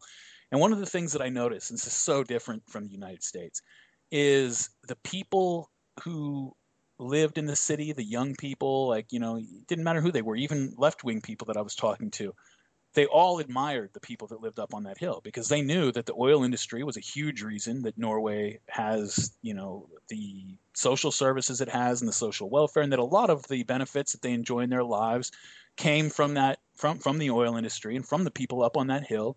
And so all the people down on the ground, they had nothing but positive things to say about the people up there. I, I, I detected no resentment, no sort of uh, you know sense of kind of class envy for the most part uh, or anything like that really and in the united states you, you couldn't you couldn't even find anything like that if you looked for a hundred years for the most part because and, and that leads to what you're saying where you know the the people on that hill they don't mind paying taxes to support universal health care for the people who live down there on the ground who completely appreciate them and you know who see them both of them and the people on the hill as kind of two parts of a vital society. Whereas here, you know, you're going to tell a Kansas uh, farmer, you know, a, a wheat farmer from Kansas, that he has to pay into a system to support services for people who he can't communicate with verbally because they don't speak his language, who really can't. I mean, they hate him. I mean, to a large degree, they hate what he stands for. They hate his social values. They um, they, they have nothing in common with one another, and certainly no sense of communal identity. And now you're asking those people to pay into a system where one side is, um, you know, going to be supporting the other. It's just it's very different. I mean, I it's it's more like trying to get the European Union as a whole to go along with. Um, you know, supporting the countries in the South and things like that. Trying to get Germans to go along with bailing out Greece is similar to trying to get Americans to support like a universal health care system here in the United States because they're like, those are, I, let's be honest, those are not my people. They're just well, not. It's kind of crazy because, and that, that my people think is really important because one thing that you guys will be probably shocked is that our president doesn't have bodyguards with him when he walks around the street. Yeah. And he drives a trolley bus now and then to his job. Wow. yeah, I mean, you you go here in the United States, and it is uh, it's an it's an interesting sight when um, you if you're in Washington. I mean, it's all it's it's sort of more stark in Washington because you're just there in the middle of the Death Star, and there's government buildings and and you know Roman architecture everywhere. And when the president is moving, and not just the president either, actually, but you know the Speaker of the House, um, you know the big people but when he's moving, you can get up on a roof somewhere and kind of look or a bridge and you see and the streets are absolutely cleared out as these as this line of police and armored black vehicles kind of make their way to wherever they're going and then they go into that place for the meeting and then they all rush out and get into their armored vehicles and rush back to wherever they were and kind of go around like that. I mean, it's a war mentality in a lot of ways. You really the, think but, about it. But the idea is that the president represents the people, so why do you guard the people from the president so much because it seems that way, not the other way around. And the other thing is that in the recent light, I listened to your latest episode about the, the police shootings and everything. And what I have to say is that do you have an explanation why why is why is your your country's police become an army in itself? Because I know only one other country where the police had tanks, and it was the Soviet Union and the KGB, and they weren't the good guys. I, I just, Yeah. I just don't understand the situation here. That So-. I'll, I'll direct them to your show. Don't go into detail here, but how did it actually be- become this way? What, yeah. what- So the what? proximate cause, the proximate cause is the war on drugs, right? That's the the political program or policy that you can point to to that when all this really kind of kicked off. Um, you know, you the the police in the United States have always responded to um, the level of force that's being dictated by criminals, right? So police didn't used to have body armor.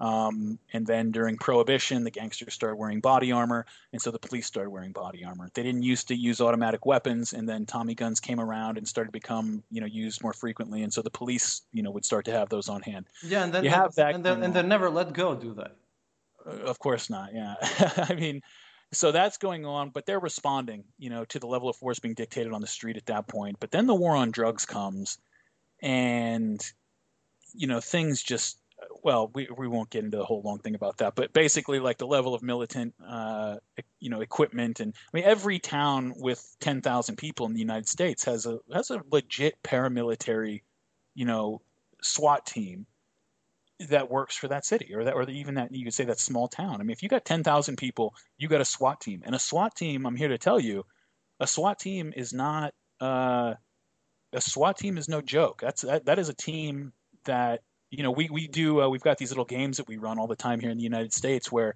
um, you know maybe some channel or the services and police forces and, and stuff will set up little contests between Navy SEALs and Army Special Forces and Delta Force and SWAT teams and FBI SWAT teams where they'll go out and do shooter competitions and these different, uh, you know, CQB uh, maneuver contests and everything. And SWAT wins all the time. Like they, they beat the SEALs and everybody all the time just because they're more focused on, you know, direct close quarters battle and, and shooting and everything. But those guys are they're they're no joke. And so when you think about the fact that our small towns have these paramilitary teams uh, attached to them, and you get to the point where you, you, wonder it was there was a time in the history of our country where people would have thought that that was insane they would have thought it was absolutely insane that Yeah, this that, little town that, on the that is Central that is what I think. Sorry, but- and to us now, it's like, well, yeah, well, of course they have a SWAT team. What are you talking about? And you know, I mean, I, I think you know we keep throwing words uh, and phrases around, and, and, and we do this in the United States all the time, like that we we throw around without much reflection that have a lot of meaning for I think people in Latvia say that if you really press somebody in the United States to to tell you what they meant, they'd have a hell of a lot harder time doing it. Which will say things words like we and us and the people and the American people and all of these sort of collective terms these to, to refer to ourselves. And that is a very if you ask somebody what do you what do you mean by we in the United States? What do you mean by the American people? What do you what, what are you really talking about? Break that down for me. People for the most part are going to have a, a really hard time doing that for you. Um, and you know until you're able to really define who we is who we are um, you're just you're not, you're not going to have uh, a lot of fun in a, in a democratic system. You're just not. I think that part of that goes down to what you said about Athens. Same thing with Rome, right? yeah. And the same thing with the United States. You've got three governments that were set up as democracies or republics that are fine when you are a city state uh, or when you are an agrarian republic, uh, you know, made out of these 13 colonies over on the East Coast. But all of a sudden, you find yourself as a regional or world empire.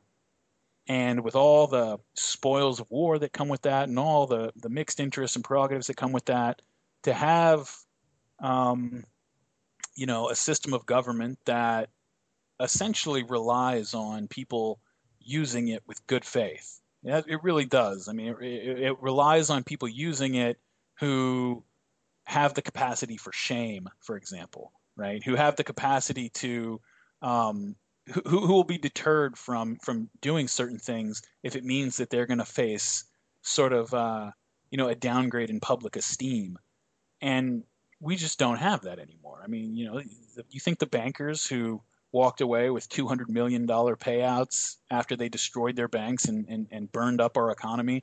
You think they care that we all think that they're assholes?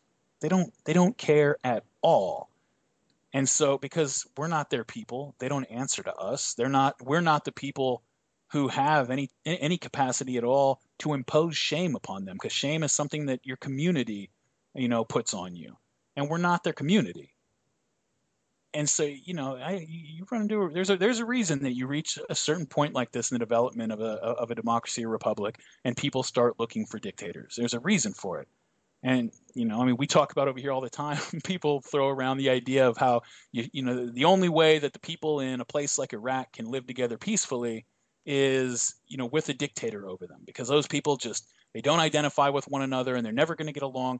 Well, I'll tell you what, man, we're not you know Iraqi Sunni and Shia in the United States, but we do have whole swaths of our country who absolutely do not identify with one another as members of the same community.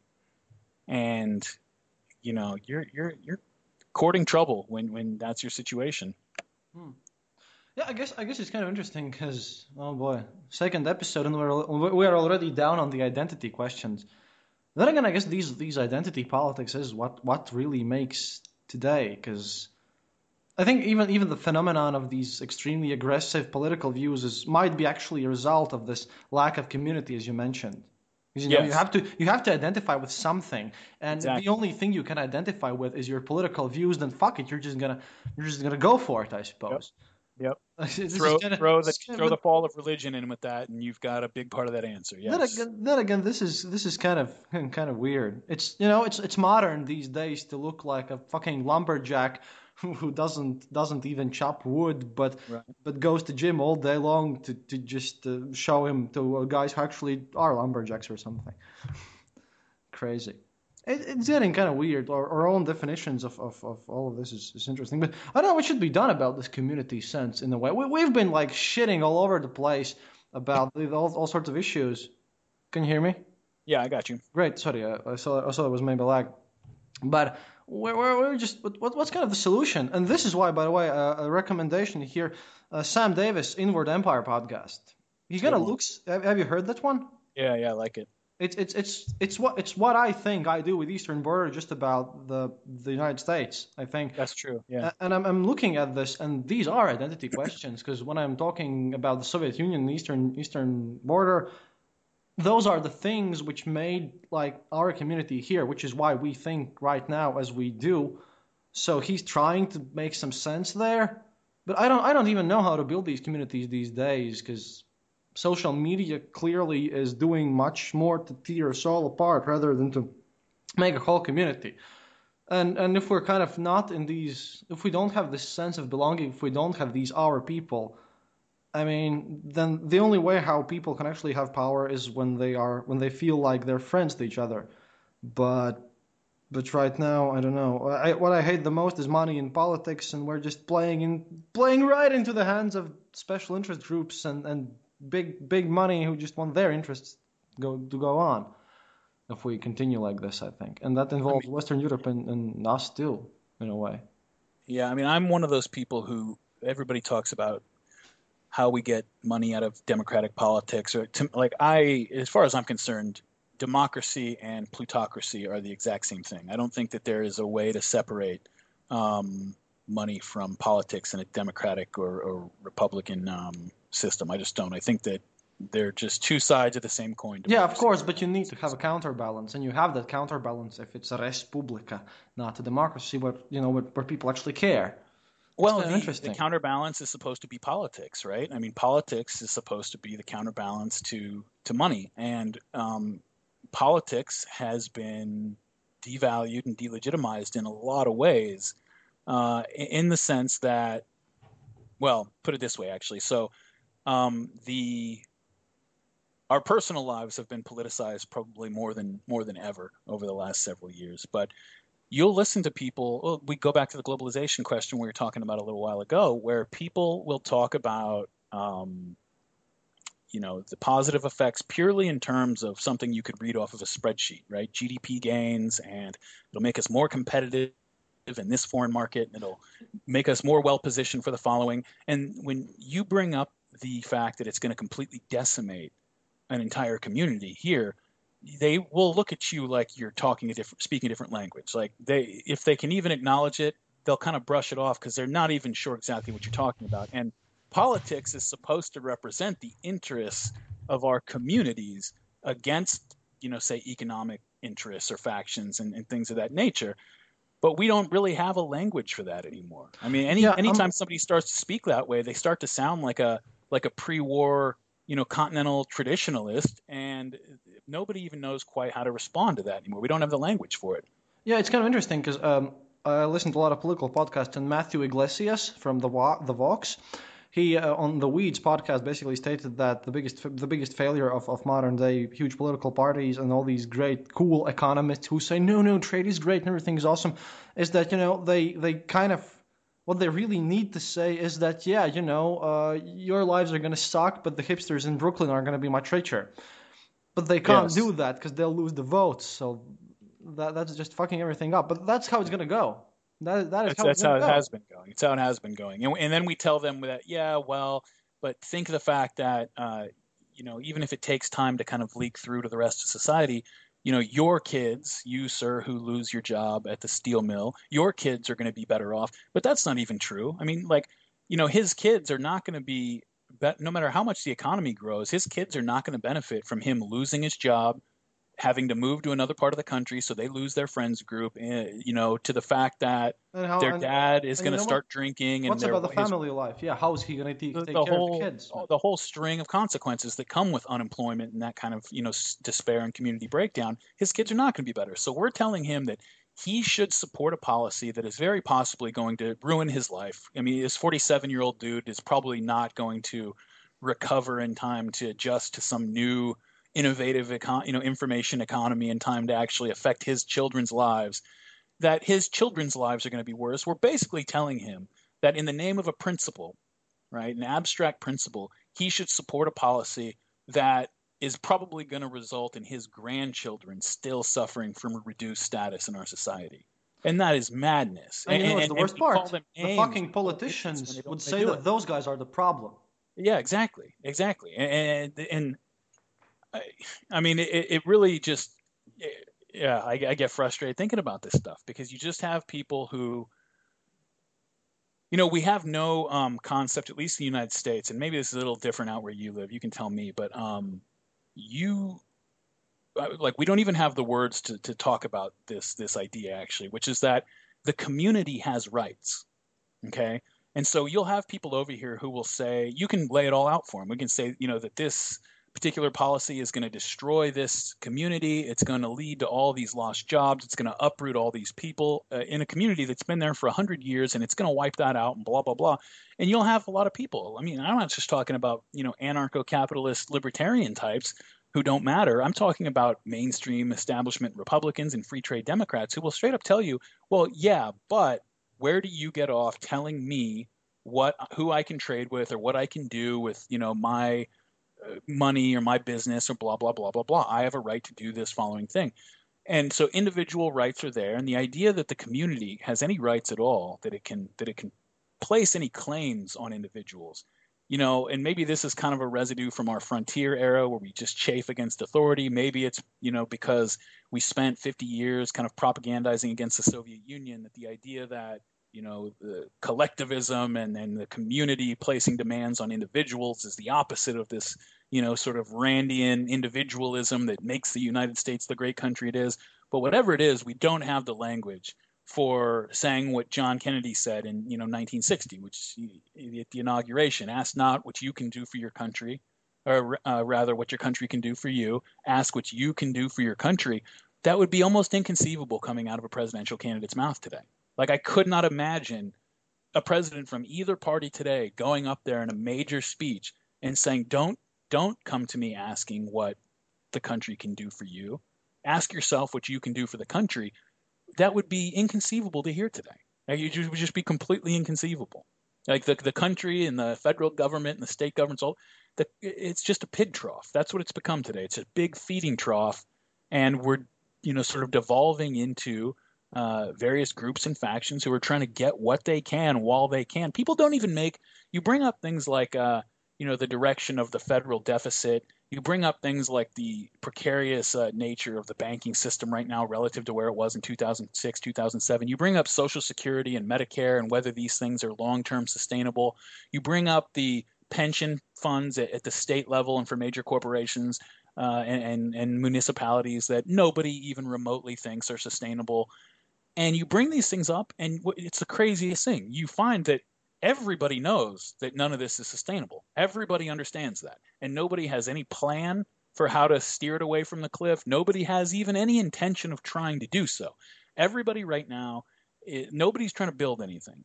People are trying right now to, uh, it's just asset stripping. People are trying to t- get as much as they can for them and their people and the ones that they care about before the thing hits the wall and the music stops and everybody's got to find a chair. And you know what? You know what? Actually, it's kind of, you're going to be fucked over but I really like hipster community for this, at least in Latvia, because it's hyper huge over here. But the thing is about sustainability. Yes. Clothing over here costs about the same as it costs in the United States, except our salaries are way, way, way lower than yours. Sure. So Alice is going to be uh, going to be a home economics teacher, and we just kind of fix her own shit. And we were we were doing the hipster stuff before it was cool. Like people yeah. were, were were making their own stuff and that's kind of the sustainable thinking and this is what I, I, see like the good sides of the hipster movement not not purchasing apple products nobody does that here but uh, the idea of fixing up old bikes to make them look cool. Fix the idea of recycling the idea of you know do it yourself you know pickle make your own pickles at home you know make your own yes. clothing whatever. I like that part okay? I like the idea that i can see and, and this is the good part of it. This is only the good part of it. I can see that the 20 year olds, like the younger generation, the millennials, what's good about them is that they look at the system and they see that, holy shit, it's unsustainable and what the fuck are you doing, guys? Because they're the ones who are, who are going to have to solve this whole situation and they want to do it a bit differently. This is one of the few things which I see as a positive in like the generation which is kind of a bit, even a bit younger than I am because I'm like 27 this year. But I, in Alice's generation, definitely she's 21 uh, and she's actively into this, and she she likes knitting and she likes all this stuff, and and we're also very eco-friendly because of this. And I think I think I think you might you might laugh at these guys right now, but today's social justice warrior, crazy internet activist who yells there, he's kind of angry because he's like he's 20 and he, that's the only way how he can unleash his emotions and rage. I think when he hits about 26 and 27, he's gonna start thinking about it a bit more rationally, and he's gonna gonna maybe you know accept his life lessons and everything and maybe try to do some things differently. I, I firmly believe that there is still some hope left for for all this situation that it is gonna get better. And it's, gonna get uh. much worse before it gets a bit better. It, actually it has to get much worse before it gets better. But i still i still think that you know we we, we can do it. I, I doubt i doubt that the chinese will conquer all of us Oh no, no, nobody's going to get conquered. It's not yeah, about that. It's it's um, metaphorical, you know. Yeah, uh, I think that there is hope. Um, following on from what you were just saying, that people will sort of appropriate values out of necessity because they have to, because the you know resources are more limited, and they they kind of are forced to you know, uh, say knit their own clothes and so forth, but to make a positive value system out of that so that it actually, you know, maybe people become a little more self sufficient and start to rely on each other in their communities a little bit more. And that can definitely happen. And I hope it does. As far as the larger problems, I just simply don't think that. And I, and I don't think that this is a failure of ours. I think that this is a feature of the system. I don't think that democracies um, really have the capacity to solve long time horizon problems uh, when there are constituencies um, that are benefiting from, say, the problems not getting solved, at least right now, right? I, I just, I mean, you, you think about something, right? It's always this this is really where things kind of like break down and this this goes from the police brutality issue to inequality uh, among minorities um, relative to the mainstream population to um, you know fixing our entitlement program say. When you've got somebody on one side who is completely correct in, in his insistence that like you know the let's say social security and medicare payments have to be cut and reformed blah blah blah blah blah. Well it's going to take him five minutes to explain that to you. And even if you're interested it's going to be kind of boring and you've probably got to have a certain baseline level of intelligence and familiarity with kind of the issues to even really understand what he's talking about if at least in a way that's going to hit you emotionally so that you realize oh shit like you know this is a problem and i need to be committed to fixing it. You're you're automatically self-selecting uh, you know a group of people who are not going to be anywhere close to the majority of your population who are going to who are going to be interested in hearing that message for the time it's going to take to really explain it well. And then on the other side, uh, and I'm not even necessarily talking about Republican Democrat, but the other side of say the debate stage, you've got a person that's saying he wants to take away your grandmother's check. He wants your grandfather to die in the street. You know, he wants police to keep killing innocent black people. And Meanwhile, the other guy or gal has to sit there for five minutes and actually break out statistics and kind of, you know, explain some future project. You're just not going to win that fight. You know, you might win it in this one sort of debate right now, this time, but overall, things are going to lean in, uh, you know, in the direction of the demagogue.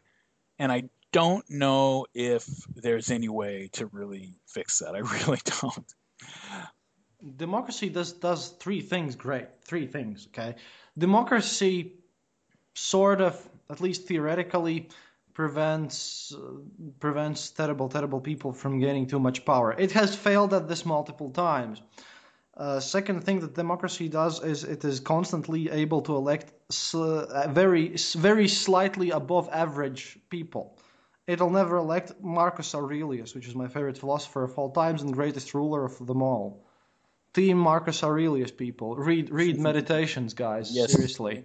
Yes, yes. That's my favorite book of, of, of, all times. I keep it on my shelf and read it when Especially I Especially in our age. I mean, Stoicism is the and Oswald Spengler wrote about this in the Decline of the West. Which you which you happily sent to me. Thank you. Yeah, oh, yeah. Welcome. I hope you enjoy it. I mean, he wrote about this hundred years ago in the Decline of the West. He said that in our age, um, in in the late decadent stage of our civilization um, Stoicism will turn out to be, you know, the philosophy and whatever guise it comes in will be the philosophy that kind of sustains a, a lot of people, just as it did in Rome, just as the sort of hyper rationalist kind of uh, type of Buddhism that arose in India at that time um, did for them. Um, it's something, it's a specific kind of flavor of philosophy that comes in at a certain point when the old rules kind of break down, the old communities start to break apart. Um, the center is no longer holding, and people are kind of looking around for themselves for the first time. Yeah, because Stoicism is one of the one of the one of the things which, at least at least for me, because um, I'm also Lutheran, but I, I, find these two things to be completely compatible. The thing is, oh yeah, hundred percent, absolutely. Because because because uh, I am, you know, being a philosophy major which is uh, by, by, the way now i feel kind of interesting because you know when i started my studies people were like laughing at me ha ha what are you going to do with your philosophy major? Right now i look back at them and you know uh, i'm just saying well i'm i'm actually at peace right now because you know what? My philosophy maybe hasn't given me a lot of money but i feel quite okay you know. I might tell dark jokes yeah, and everything sure. but at least you know, when people around my age, like when I see my old course mates running around and screaming and saying, "Oh my God, no! I I spent five years in college and now I'm doing a soul grinding job and I don't know what to do with my life," and I'm just sitting there talking with Daryl about Stoa philosophy and drinking beer and I'm fine, and I, I, I don't I don't don't really know. I'll I'll manage you know somehow, you know. I've been. You know what? Actually, you're gonna have to wait one second. I'm gonna go grab myself a beer. One second. I'm leaving this in.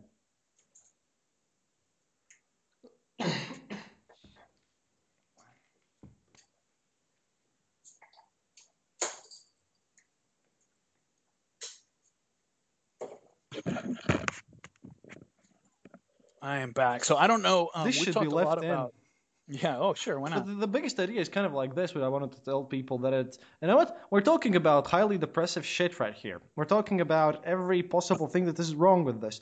You know what? We can't give you a solution on how to solve these things. What me and Daryl can give you, as far as I understand, is that you know what? You just when when you feel really shitty about all of this and you don't know what to do, you go to your library or download on the internet because it's public domain by now it's been public domain in a long, long while. Just get Marcus Aurelius' Meditations, which is essentially a Roman emperor stoic writing a handbook to himself. Also, the original name is more like for myself something uh, than meditations or something. It, it's I think it's been reprinted as Emperor's Handbook or something. Yeah, you read that book. It it won't fix anything, but you'll feel better. Well, he he wrote that book, right? Correct me if I'm wrong, but he wrote that book not for publication. He wrote No, that book for himself. for himself, right? Yeah, and that's very important. I mean, anybody who hasn't read that book, um, and it's up there for me too. It's an amazing book, and, and he's it's very amazing guy. tiny. It's not big. But if you think about the fact, you know, this is something that it's it kind of emblematic uh, of some of the some of the problems we probably have in our society today. Right? We have an opportunity to read the private thoughts, not meant for publication, the private thoughts, private journal of maybe the greatest ruler in human history. You know, Marcus Aurelius of the Roman Empire, and most people could not remotely be bothered to even read a page of it. And like, I don't care who you are. Like, how is that not interesting to you? It's not remotely interesting to see what this person was thinking 2,000 years ago. And then you pick it up and you realize that it's all just like Seneca. You know, you can just change the names. You know, and and and and you could transplant it, and it could be some a diary written today, or or, or letters of a Stoic could be written between two friends Yeah. today, and you wouldn't even recognize it. because it's it's completely completely interesting because you know it's like those are the deep personal thoughts of the most powerful man on the planet Earth at that time, and he's reminding himself every day that he should you know that everything's gonna suck and that he should not worry about things and that he should you know be wise and, keep on to his path and everything. But in- There's a lot yeah, of quotes, but all through the all through the human ages, you know, people face uh, these these questions, and they come to very similar, very simple answers. That once you kind of get them in your head, you realize that you don't need a Roman emperor or a philosopher to think about these things, but because they're very simple, and any working person should be able to think of it. The basis of Marcus Aurelius's thought is that any idea that we know what's going to happen in our life or what's going to happen tomorrow or to our country whatever that is all an illusion. You're making that up. You have no idea what's going to happen. You're you're running on so little information even if you're an educated person that you can't possibly even imagine how ignorant you are. And so given that uncertainty carry yourself with dignity and live your live your life with integrity. Look after the people who are close to you. Take care of your community. And because any type of certainty you think you have about what's going to happen tomorrow, that's all bullshit. Yeah. You don't know anything. You know nothing about what's going to happen tomorrow. the So only control that you have the only control that you have is on yourself on your own actions and that's Exactly, the, that's the exactly. only good that you can make in the world so Yes. do your best with yourself with what you can do and that is the one thing which i and he always also knows that he tends to fail at this sometimes because we all worry about things but the main idea is just you know and also this this comes from a, a person who read marcus aurelius a lot and commented on him saint augustine uh, further commentator. And he basically said you know one of his sayings which also kind of falls in line with this is god give me the strength to change the things that i can and the uh, and and not worry about things that i can't and the wisdom to differentiate between the two. Yeah, sure. because you know we can we can talk about all of this but should we really worry on on this i don't know i'm more worried about getting married with alice and how am i going to do that and how am i going to raise my children and oh boy I, I i'm going to give them like the best best care i possibly can that's what i should worry about not I mean, that's what kind of that's 100% correct, and it, and it plays into something you said earlier. You mentioned earlier that you think in the U.S. Um, local politics are more important than national. i think so yeah because i think that people could kind of care more about them yeah Well, and so here's what's interesting about it is that emotionally that's not true at all, right? People get way more emotional about national politics and there's a great deal of emotional apathy when it comes to local politics. You'll have people who can tell you all 17 candidates this year in the Republican primary who can't tell you a single person on their city council. Um, but um, and I'll preface this by saying that I think that the only answer in the United States at least, um, the only answer to any of this, whether politically or socially or anything like that, is just forget the national picture. Like vote when they tell you to vote and pick who you think is best or whatever. But that is stop worrying so much about that. Know every member of your city council. Know who your mayor is. Know what their positions are. Start going to city council meetings. If you don't live in LA or New York or Chicago or something like that, you can go to your city council and have your voice heard. Uh, you can you can go stand before them and you will be heard. You know, if you live in a town that you know maybe only has even a couple hundred thousand people, you can go and you can go grab one of your city council people and have lunch with that person and talk to them if you ask them. They will do it most of the time. And most people don't really understand that. And that's something that affects your life a hundred thousand times more than anything that the president says. But anyway, so the, the point I was also, also is, one, one other thing which I would recommend to American listeners, and this comes from personal experience, and for every listener, you know what? Buy your fucking local newspaper, because really, yeah, I used to work in one. We are the guys who always go to the local town council because national details, you know, they're covered by the big newspapers. But you know what? If you live in a small town or, or a city, you kind of want those roads fixed and you want everything running smoothly. Yes. And as a local journalist, I was the kind of the, the guy who had to go everywhere and poke those people. So Yep. your local newspaper actually matters because if they care about their job and they want to sell some newspapers, you know what? You can also just write to your local newspaper. I, I can assure you that if the people working there are if they even dare to call themselves journalists, they'll be more than interested to go and actually say to the big guys up there, "Hey, look, our listener wrote, or our reader wrote this to us. Uh, What, what's your response? Do something about it." Because you know what? That's the most interesting part of writing for a local newspaper. They're enthusiastic about things. Sure. Yeah. I, mean, I that's think- another way how to do things. I, I think that's a valid recommendation. I hope you don't mind. Uh, it's a no, it's a perfect recommendation. I was actually um, I was at work a couple months ago, and one of the older ladies that works for me um, in the office. I work for the Department of Defense here in the U.S. and um, I work in an office, and there's all different kinds of people. And and uh, it was after some I don't know something ISIS did something cartoonishly evil or something like that, and people were talking about it in the office. And one of the women that works for me uh, you know, in her 50s or so. She's kind of, people are talking about it. She's like, I don't really, I don't want to hear about that kind of stuff. I don't really like to think about it. And a couple of the people in the office, they weren't being rude to her, but they were kind of trying to explain to her why this stuff is very important and you should keep up with, you know, these world events and blah, blah, blah, blah, blah. And obviously, I keep up with all those world events, but I don't make any pretensions about it being important that I do it. I do it because it's interesting to me. And so I kind of stepped in and backed her up because she was sick a couple months before that, and um, a couple of us got her some chicken soup and whatever else, and I made the delivery. And when I went over there, the local paper had been delivered to her front door, and so I walked over and I was like, Susan, you you get the local paper delivered to your house every day, right? Yeah. Well, you read it, right? How many of you other guys get the local paper delivered and actually read it? And none of them did. And I said, Susan, you uh, the other night you were talking to us about how you had a church event after work, right?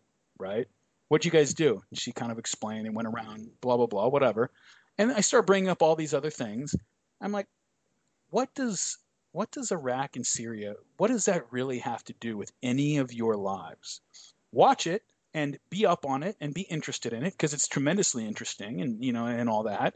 But Susan is involved with her community in all of these following ways. She spends her time and energy worrying about that 20 square mile, you know, radius around her home about her family, about her friends, about the people that she works with. She's actually doing good things that are affecting human beings. You guys are sitting around masturbating about ISIS, and it's cool. I'm interested in it too. But don't don't fool yourselves into thinking that this is important. It's not. What you're talking about here is not important. My, my And- this this reminds me of my, my greatest achievement as a journalist is not making this podcast. My greatest achievement as a journalist is that I spent two weeks going every day to my local fucking mayor and digging through documents and poking things just to get one single kid's playground renovated and fixed because it was vandalized, and they did it. go. And yeah, that and you can make that happen. You really can, you know, and and that's how you're gonna uh, improve any of our communities. Is you, we've got look. The problem is not that we've got this federal government doing it. The federal government is what steps in after our civic institutions and civil society decays underneath it. Okay, because there are certain things that have to be dealt with. And churches used to deal with them, and families used to deal with them, and you used to have whatever uh, bowling leagues and elks clubs and uh, PTA organizations, and you don't have any of that anymore. Nobody is really is really interested in those things anymore, and that is the only way that we're going to start to rebuild any sense of community in our country. I mean, it's the only way that we're going to, if you want to put it in these terms, save our countries, right? Because you, there, there's a there's a uh, professor out in I think he's at NYU now. He used to be in Virginia, named John Haidt. He writes about moral philosophy and moral psychology, rather. He's a sociologist, and he talks about how in the United States, at least, um, there's this interesting phenomenon. Well, you, you will have a district or a state um, that has voted for Democrats on the national level for the last 50 years, but at the local level, it's Democrat, Republican, Republican, Republican, Democrat, Democrat, Republican, Democrat. It kind of goes back and forth, whatever.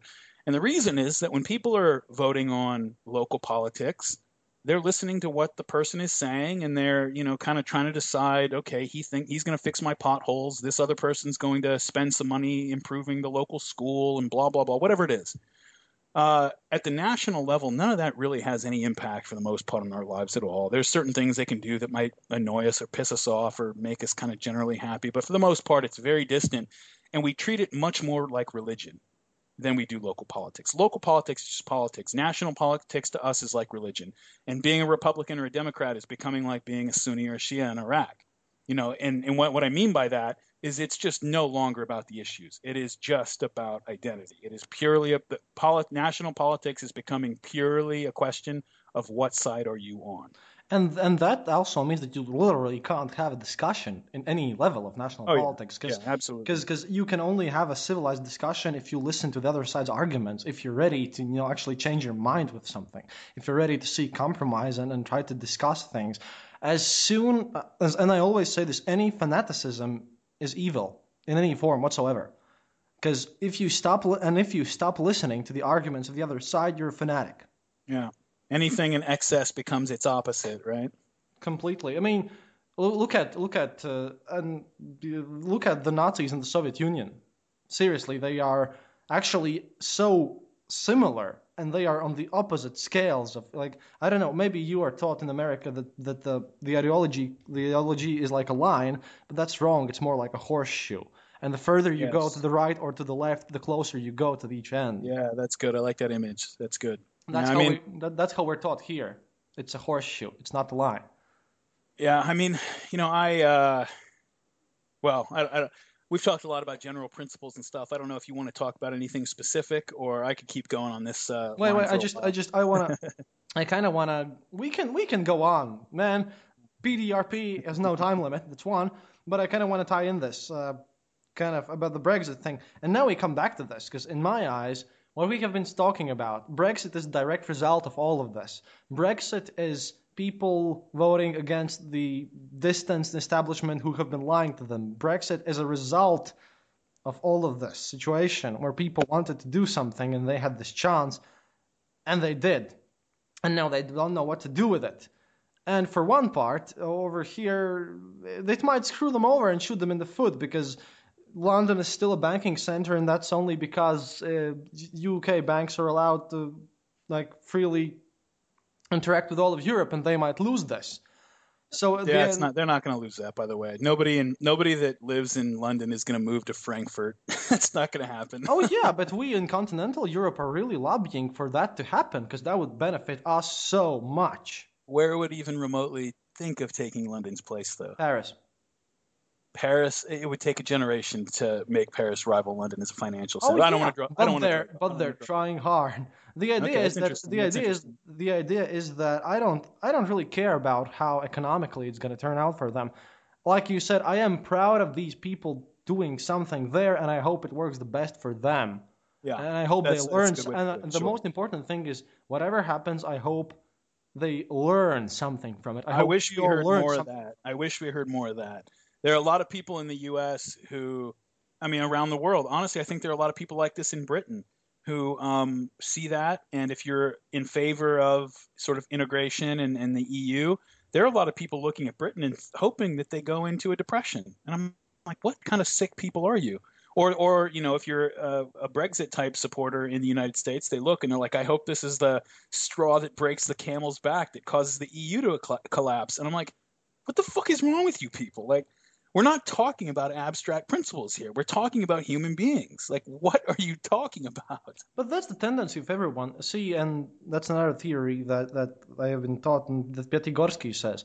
Uh, because I love Piatigorsky. You have to read that guy. Uh, I, he's I a Russian philosopher, and he, he has a, he, he's passed away, but he basically wrote a book called Revolution Starting about total politicization of societies. And that's exactly what's happening all over all over the world he basically analyzes all the revolutions and sees the tendencies. It's actually lectures on political philosophy, and he just talks on this. But what, what he says is that you the human when when, pol, when everything becomes politics, other people also become politics, and then ah. you forget that they're human beings. Right. And sure. then then you kind of then you kind of think oh oh he votes Democrat or, or, or he votes Republican um, he he's a see people are not Democrats or Republicans or whatever people are guys with political views okay that's that's the idea or gals or whatever they're human well, beings. that's true in a healthy society, though, right? I mean, like in the United States, you can look at it and say, "Hey, guys, guys, guys, we're not Democrats or Republicans. We're just human beings, or we're just Americans, or whatever." But if you go to um, Russia in 1920, then no, no, no, no, no. We are whites and you are reds. That is definitely something. Oh yeah. That's, so when things, that's when you, what's happened a, there. It there's right. precedent. Don't let that happen in the exactly. country. So you get to this point where, like in a healthy society, these differences are, you know, what it comes down to again is identity, right? Do your p- political views is that is that a part of your sense of identity? If it is, then yeah, we're in real trouble. We're in real trouble because identity, by definition, you know, it, identity is tied into the to the idea of the sacred, right? It's by definition the thing that you are willing to kill and die for. I mean, there's no. I mentioned this in one of my podcasts. There's no country on the planet. If uh, I don't know what the country with the smallest population in the world is, but if you took, uh, you know, whatever, Vatican, you took Vatican City, but that's not, took, not that's not quite a nation state, really. Yeah, let, us take like uh, Luxembourg, right? Um, if you take Luxembourg and Luxembourg knows that it is in uh, if if if they are facing a choice between being overrun and all of them genocide being committed against them, their state being destroyed, their government being wiped out, and their people all being killed, or nuke the whole world. Every country on the planet will launch the nukes, right? Because the idea that your people should be overrun and eliminated the, you know, most people have the idea that what is the point of having a world if we don't get to exist in it? And and that's when you get down to questions of identity. Uh, people will fight on that hill, and they will die on that hill. And um, when you deprive people of other uh, uh of of any other basis for um, you know collecting together into identity groups, or if they lose sort of the, if they if they lose focus and lose their confidence in the identity projects that you've had going for them before. I mean, I, anybody that's listening to my podcast, I'm sure there's some overlap here, and I know you have. Um, one of my episodes, I start out talking about this and how you know we have this Rousseauian idea of that of the noble savage that everything was sort of peaceful primitive communism until civilization came around and corrupted the whole thing and kind of turned people against each other and made us mean and competitive and blah blah blah and all these things. Um, the problem and, is Rousseau was such a goddamn hypocrite. He's a complete hypocrite. He abandoned no, all his, He's a piece of shit. He's a bad guy. his his he, he wrote about raising kids and his own his he, all of his own five his kids. Own. Yeah, went into orphanage. Like, and so you you you know you um oh so so people take the peaceful uh, sort of civil society that we've had in European civilization, the Anglosphere, for a very brief period of time, and somehow, despite all of the evidence of human history, somehow we've convinced ourselves that this is like the baseline reality of how the world works. And that is complete madness, okay? Like, you know, this thing that we've got going here in the United States where I can walk down the street in my Jewish neighborhood uh, and go to a restaurant right now and look to my left and see a gay couple and look to my right and see a transgender person and look behind me and see a black dude with a white girl and over here it's a table full of women talking freely and, and wearing what they want, and over here it's a Hispanic and a white dude who are friends who are. That is insane that that that that exists. If you look at world history, like that is something that is completely insane in terms of the way humans have generally interacted with each other, and yet we take it as normal. And so, because we take it as normal, we don't we, we don't feel any need to preserve this. We don't look at this and say, okay, look, uh, what normally happens if you look throughout world history when you smush this many people who are you know this different from one another together into the same place is that they all start murdering each other that's what's normal and so we need to be very very cognizant of the fact that we've achieved this sort of you know, the, the, the, this moment in history that's like a snail crawling along the edge of a razor blade, somehow not being harmed by it, right? And, and that the slightest twitch and that snail's just going to get cut in half and slide down the two sides of that razor blade. We don't we don't treasure it at all. We just take it completely for granted. Like Donald Rumsfeld saying we're going to be welcomed with flowers in the streets when we go into Iraq. I totally think that he believed that. I don't think he was bullshitting us. Do you, know who, do, you, do you know who also was welcomed with, with open arms and flowers in the streets when they came into our country? The Nazis. Nazis, sure, yeah. Because because they liberated us from the Soviet Union, and I don't mean but and I don't mean liberated uh, in the bad sense. I mean that they literally stopped the Soviets because they came her yes. her first. So. Sure. Uh, being welcomed and, and they they then they started their own killings and their own terror. And I'm not saying they were the good guys, but you know what? It's extremely easy to be welcomed with open arms in another country, even if your motives are very, very, very yes. ulterior and terrible. Yeah. And so, you know, the, we what I mean by when I say that we have to nurture this thing and really be cognizant of how fragile it is, what is it? What am I talking about? I'm talking about an identity project. Okay, so what's what's normal for any mammal. What's normal for any mammal is to prefer your own kin, right? Um, just to uh, selective altruism toward those who are closer to you in the genetic pool. That's what's normal for mammals. We look after our own clan, our own tribe. Uh, and to get people to go beyond that and to care, you know, somebody could be a first generation, you know, put it like this. Here's, here's a good way to put it. Um, I have a lot of um, Muslim Arab friends here in Southern California. I'm pretty well integrated into that community. Got a lot of people I, I hang out with. Muslim dudes are the only people on the planet who, uh, guys on the planet that you can take out who don't drink at all, and they're still more fun to party with than like anybody else you know. But so I, know a lot of these a lot of these folks, and um, there's something that you that you notice, and we we've had this conversation, me and a lot of my my friends, um, after San Bernardino, after the Orlando shooting in the Pulse nightclub, where uh, we talk about what I bring up to them, for example, is the Japanese during World War II, right? So the Japanese bombed Pearl Harbor, and Japanese Americans. We scoop up Japanese American citizens, we pull them out of their houses, we confiscate their property, we put them in concentration camps. And don't let anybody fool you. We did not put these people in hotels. Okay, we put these people in in filthy concentration camps.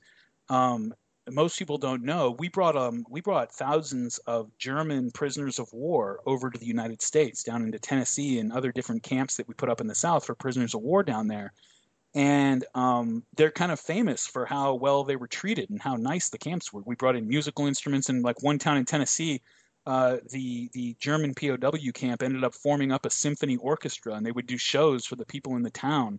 And uh, the people in the town, we actually let some of the German POWs out to do work on some of the farms and stuff. And some of the German POWs fell in love with girls from the town and ended up getting married and staying here and that kind of thing, right?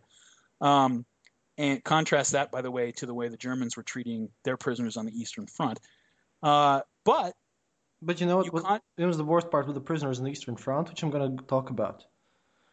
You should have kept all of them because if you were a, if you were a Soviet POW and then you went back to the Soviet Union to Gulag with you because you were a traitor, yeah, yeah exactly. instantly.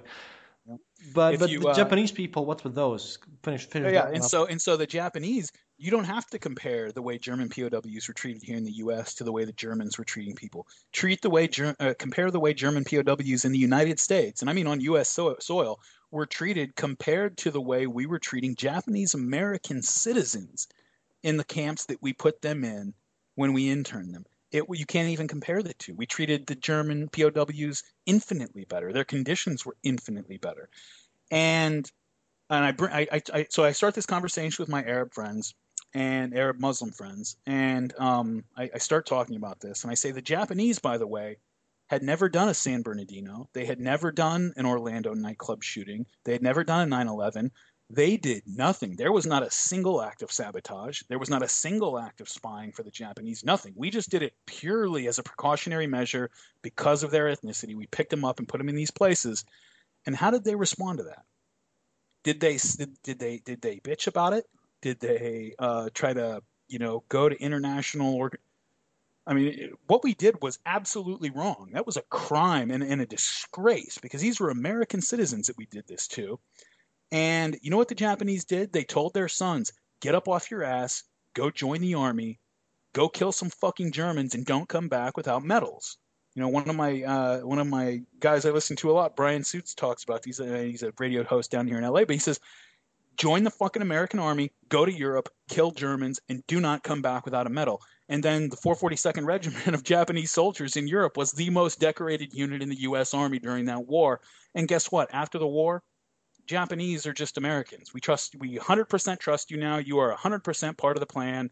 We don't even think of you as Japanese. You're just Americans. The same thing happened with Italians, Germans, and Irish during the First World War.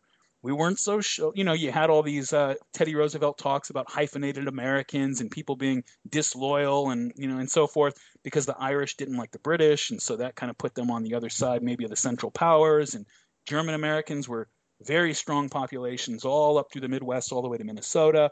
And we didn't quite trust them, and or they wanted to keep us out of the war because they still are loyal to their homelands. Well, we got into the war, and Germans, Italians, well, Italians were the Second World War, but Germans and Irish joined the army in massive numbers and went over there and fought their asses off. And they came back, and you know, the Irish are the best example because they had been discriminated against in this country ever since they started coming in heavy numbers in the 1850s and 60s. And after the First World War, now you're just Americans. Now you're okay. You're good. You're on the team. And I talk to some of my Arab friends about this stuff now, and the in, in the contrast with the way they respond whenever a bunch of Americans get killed by some you know Muslim terrorist, and you couldn't draw a starker contrast to it. And what I tell them, I say, look, stop bitching to me about you know a possible backlash from American citizens who are worried that they're going to get shot the next time they go to a bar all right, I don't want to hear it. And, and yes, there are Islamophobic people out there, whatever word you want to use. Yes, they exist. Just you need to stop talking about it. You need to tell your sons and daughters to go serve their country and prove to us that you are Americans. And you can say, look, I shouldn't have to prove it.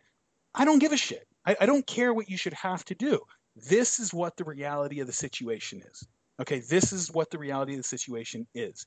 And when you know, I I, I know a ton of uh, uh, like Muslim Americans down here in Southern California who are involved heavily with local governments and state politics, who are members of the Democratic uh, uh, state convention and things like that, and they get kind of annoyed if you call them Americans. Like, and I I mean that literally. Like they'll say like. Uh, you know, uh, I'll be around some of them and I'll kind of troll them sometimes when somebody will ask them like something that goes to like you know where they're from or whatever, and they'll say, "Oh, I'm Palestinian, I'm this, I'm that. And I'll troll them. I'll say, well, you're American, right? You were born in LA. And they'll be like, stop it. Like, they don't like it. And I'm like, well, like, what do, what do you expect people to think? Like, what is it? What faith are is somebody in the United States supposed to have that you care about, you know, the national interest at all? I mean, this is something that, you know, here in the U.S., the alt right and a lot of white nationalists and other people who don't like Jews they play on this all the time. And, you know, we're not anywhere close to the point where anybody can talk about that stuff openly, obviously. And, you know, and I'll be the first one to admit that a lot of the people who do talk about it are not talking about it for for good reasons and that they're unsavory characters uh, and, and kind of have their own personal reasons for talking about it. But when you will openly tell me that you will privilege the interests of Israel or of whatever country it is that you are sort of you know interested in it. You you openly tell me that when you vote in U.S. elections, you are privileging the interests of these other people, this other country, over the interests of the United States. Eh, I mean, that makes me think I completely understand where the desire for dictatorship comes from.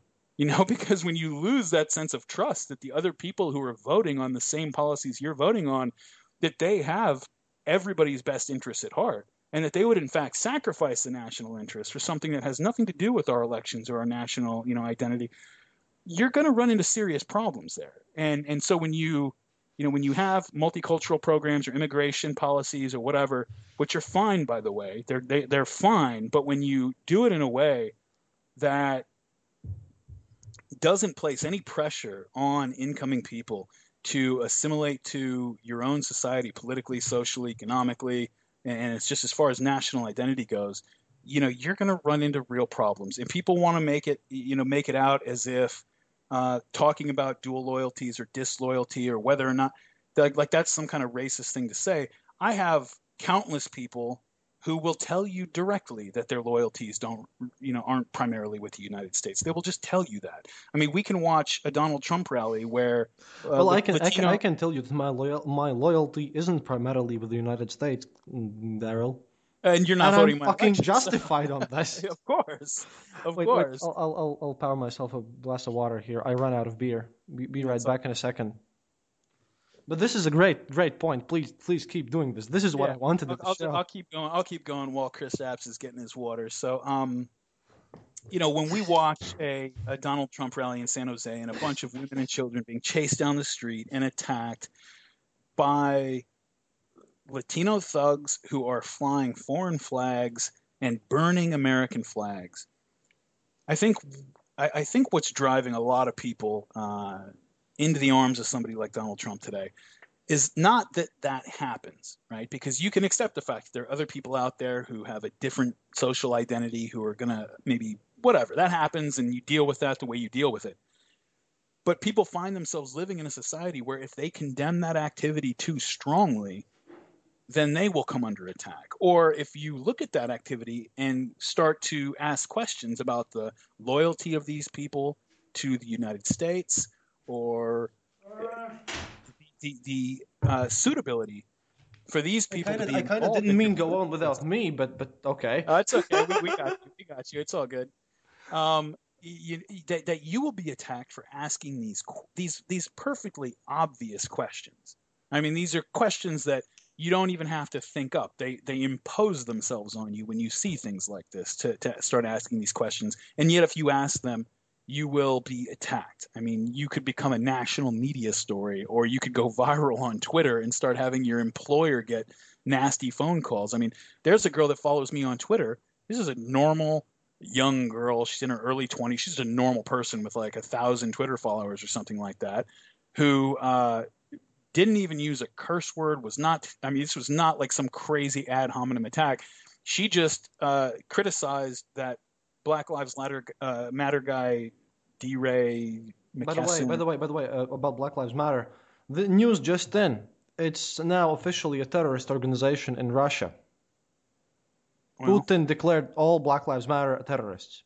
I don't know. That's interesting.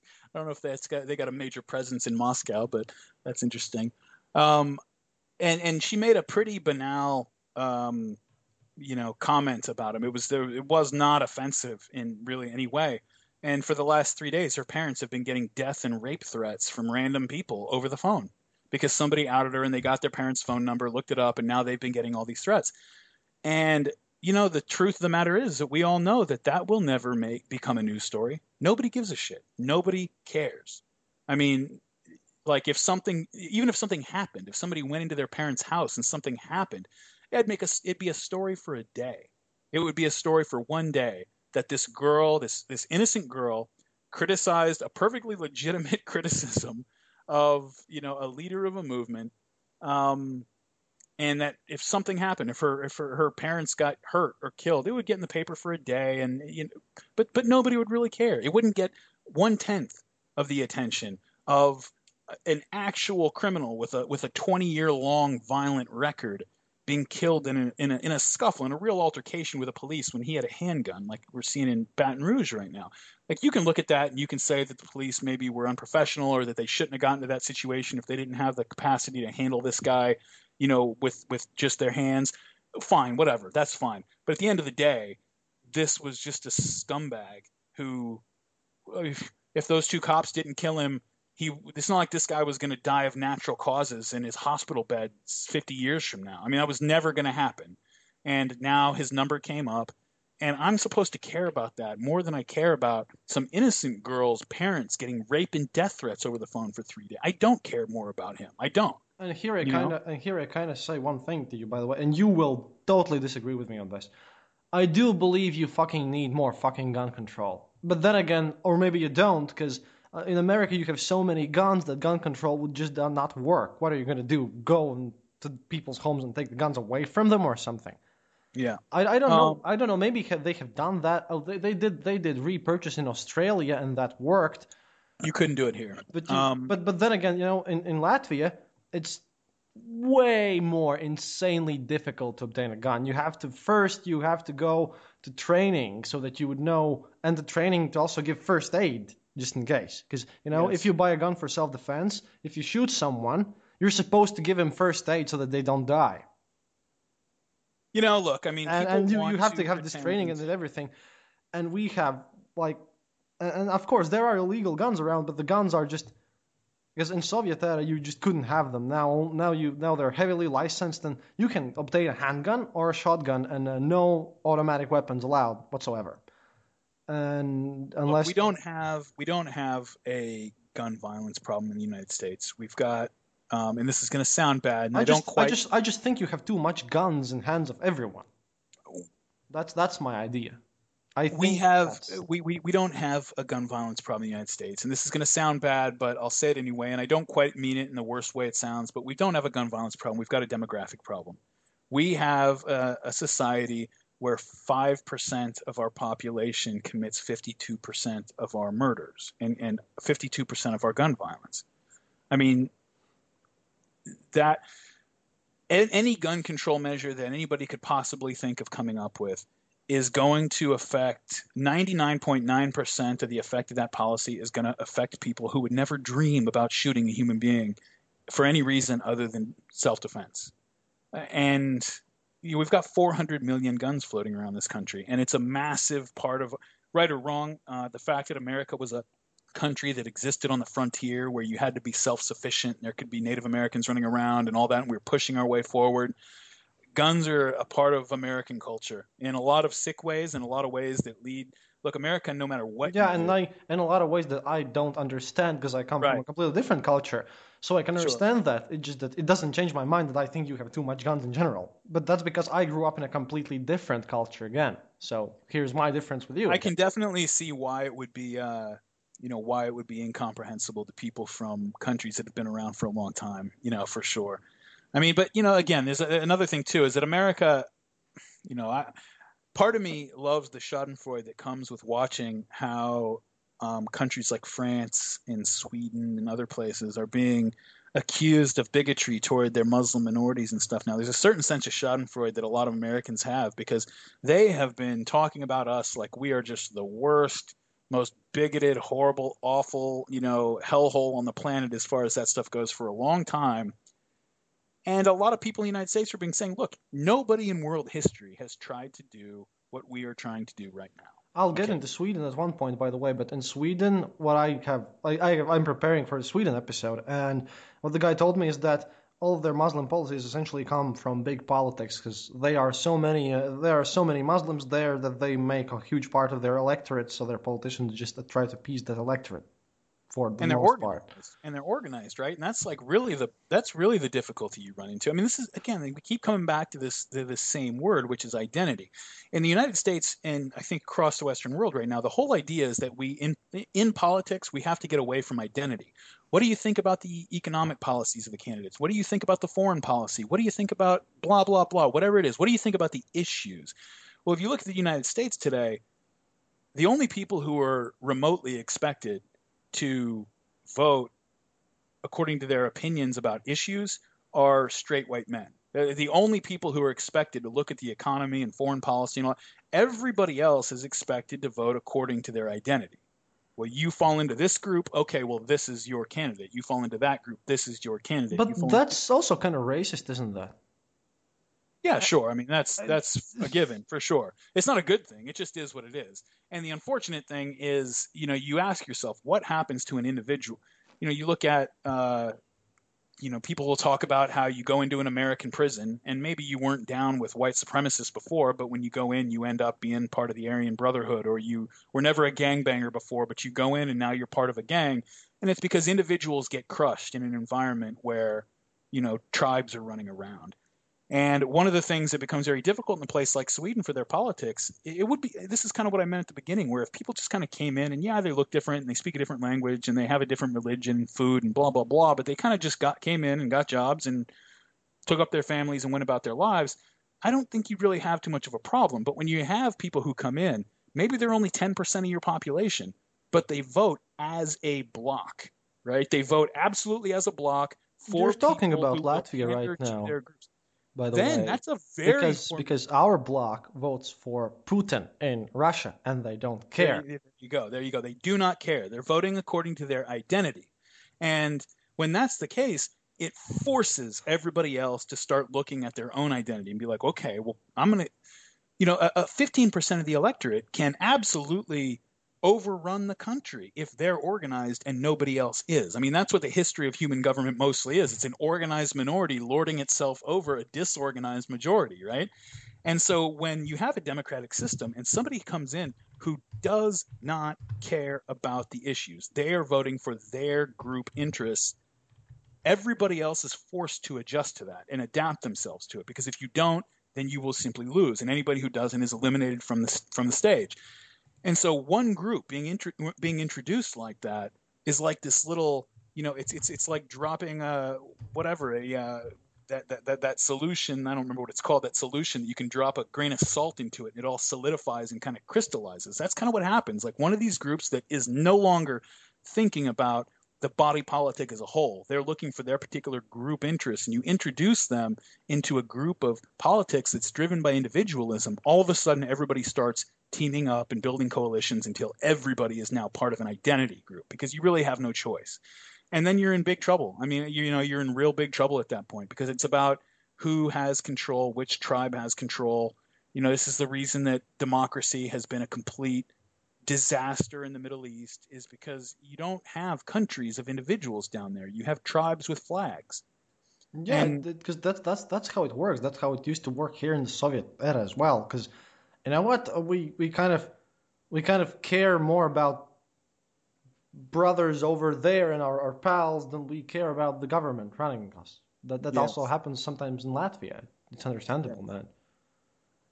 And and you know, and so it comes down to I mean Arnold Toynbee kind of talks about this, although not in these exact he doesn't use this exact formulation, but he'll talk about how a society will start to lose its its form and kind of go mushy when the creative minority is what he calls it. He's not talking about any type of ethnic or racial minority, but the but the people who um, are sort of the ones who are expected to provide the models and the stereotypes and the ideas that the rest of the society kind of takes its cues from and emulates, when they fail to kind of provide the care and feeding that this uh, that this identity project that has allowed people to transcend their biological sort of uh, affiliations, you know, transcend their tribe, even transcend their religion in the United States. So it doesn't matter. You're Lutheran, you're Presbyterian, you're Catholic, and you're Irish, and you're English, and you're German, and you're the.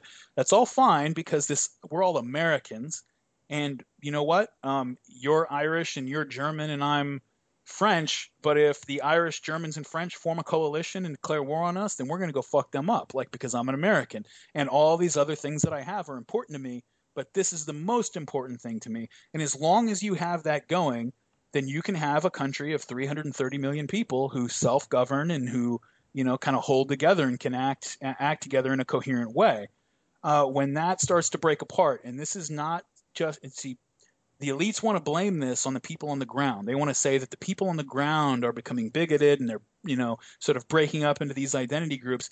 No, our creative minority, like our, our people who are supposed to actually be providing the inspiration and the models that would that would give these people a reason to identify with the country as a whole or with the culture as a whole. They have absolutely failed and abdicated in that position completely. And so people are thrown back on themselves and they're looking around and they're looking for anything out there now that they can kind of attach themselves to so that they don't get completely run over. This is what Nietzsche was, you know, very worried about, right? In the uh, in the gay science when he's got his madman with the lantern coming out on the street and it's the whole God is dead passage. And people who have never read Nietzsche, you know, they they they see that they hear about that passage and they think he's celebrating the death of God and laughing about it. No, he's, he's actually terrified laugh- about it. This is He's this is. Nietzsche is Nietzsche is dreadful. He's terrified of this, and when you speak about Nietzsche, it's funny because you know when you when you start studying philosophy over here, ninety percent of the people who come in have read Nietzsche, and they're like these emo cra- emo crazy guys who think God is dead. Yeah, no, Nietzsche is actually very very scared of the death of God and death of our old morals. Yes. I mean, he recognizes what kind of creatures we are, right? And he looks at it and says, "Okay, great. You've taken away their religious identity. What do you think? They're just to they're just going to be cool like that? Like everything's going to be fine? No, you idiots. They're going to go find another one. They're going to go find another social identity and sure Holy enough, shit, Daryl, no. we have to we have to do this more often. I, I love talking to you. and don't stop right now. Uh, wait a minute. Wait a minute. I think, Yeah, yeah, yeah. uh, Go ahead, uh, sorry. I, I'm doing my journalism in the background while you're talking to this because this is extremely important. And five hours ago, I have a nice, nice article because we, I kind of have to tie Britain into this because we're we're talking about all the Western world. And uh, five hours ago, an article in the Independent.co.uk quote. Uh, the, the title of the article goes As a British Muslim, I am terrified that, Theresa, that, that Theresa May, winner of 2015's Islamophobe of the Year, is my new prime minister.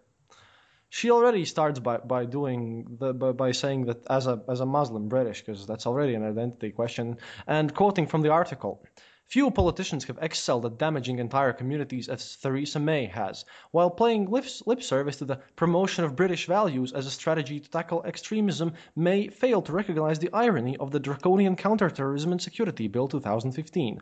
The policies that arose from this bill taped shut the mouths of Muslim university students to voice their opinions in lectures and seminars for fear of being deemed extremist, making a mockery of that British value, in quotes, of freedom and speech. It became clear soon after that bill gives people permission to be Islamophobic, framing uh, as it does terrorism as a quote Muslim problem. Although it now humor- humorously forgoes common sense to the extent that nursery age kids are suspected to have radical views, and, and in quotes, one four-year-old boy was almost referred to as a counter-extremism pro- referred to a counter-extremism program according to his mother because he drew a cucumber that teachers mistook for a cooker bomb. The effects of CTS bill remain chilling. And and at the end of this article, it is and at the end of the article says, so if she really means it when she says she wants to pave the way for a better Britain, in quotes, May will have to work hard to backpedal on the mistrust and fear she created in her role as Home Secretary. In an age where a quarter of young people in Britain say they don't trust Muslims, tackling this must be must become a priority before we condemn future generations to prejudice, suspicion, suspicion, division, and a permanently fractured country. Now, I have a nice question here. Okay. A quarter of young people in Britain say they don't trust Muslims. I'm shocked that it's that low, by the way. Shocked that it's that low. And there may be even a, a, a, a bit of an effect where, you know, people are a little bit ashamed to tell the person that they're talking to, giving them the poll, you know, the the, the true answer on that. Because I, I, to be honest with you, I'm shocked that it's that low. Yeah, because I mean, because this, Go ahead and ask the question. I'm sorry to interrupt you. No, no. All of this, all of this is just what what we what we have been talking about. This article is just terrified that there is a person who, okay, she she made a mistake with that act because you know you shouldn't you shouldn't be you shouldn't be sending four year old kids to to some tolerance camp whatever because they draw a cucumber, but yeah, this is this is again this we, have a new prime minister in, in UK and the first first article from a major UK source that I can find and I'm and I'm following those. It's my job to follow all this. Sure. Uh, and the first article that I see is about again identity politics and it's like oh my god I'm a Muslim and what's going on here. How about you kind of you know wait and see if she actually does anything, you know. Then again, it's kind of interesting is that she she she also gave her first speech, and she's actually going to go with her Brexit means Brexit thing. And, and then and then by the way the, the side the thing that you know all, all respectable political podcasts look at all sorts of articles and everything. What they don't look at is the comments, and that's why I respect you, Daryl, because you are the guy who looks at comments for his podcast. And the first comment, four minutes ago to this article by a user called Marklab. Hmm, quote here. Migrants to Britain must understand that they are privileged to be there. It is not their right. They must live inside the rules and respect everyone. They must not impose their laws slash rules on the British society. So, Shaheen, the sooner you understand that, the better off you will be. It is also total and utter hypocrisy to suggest that Muslims should be given some special treatment when there is so much wrong in so many parts of the Muslim world.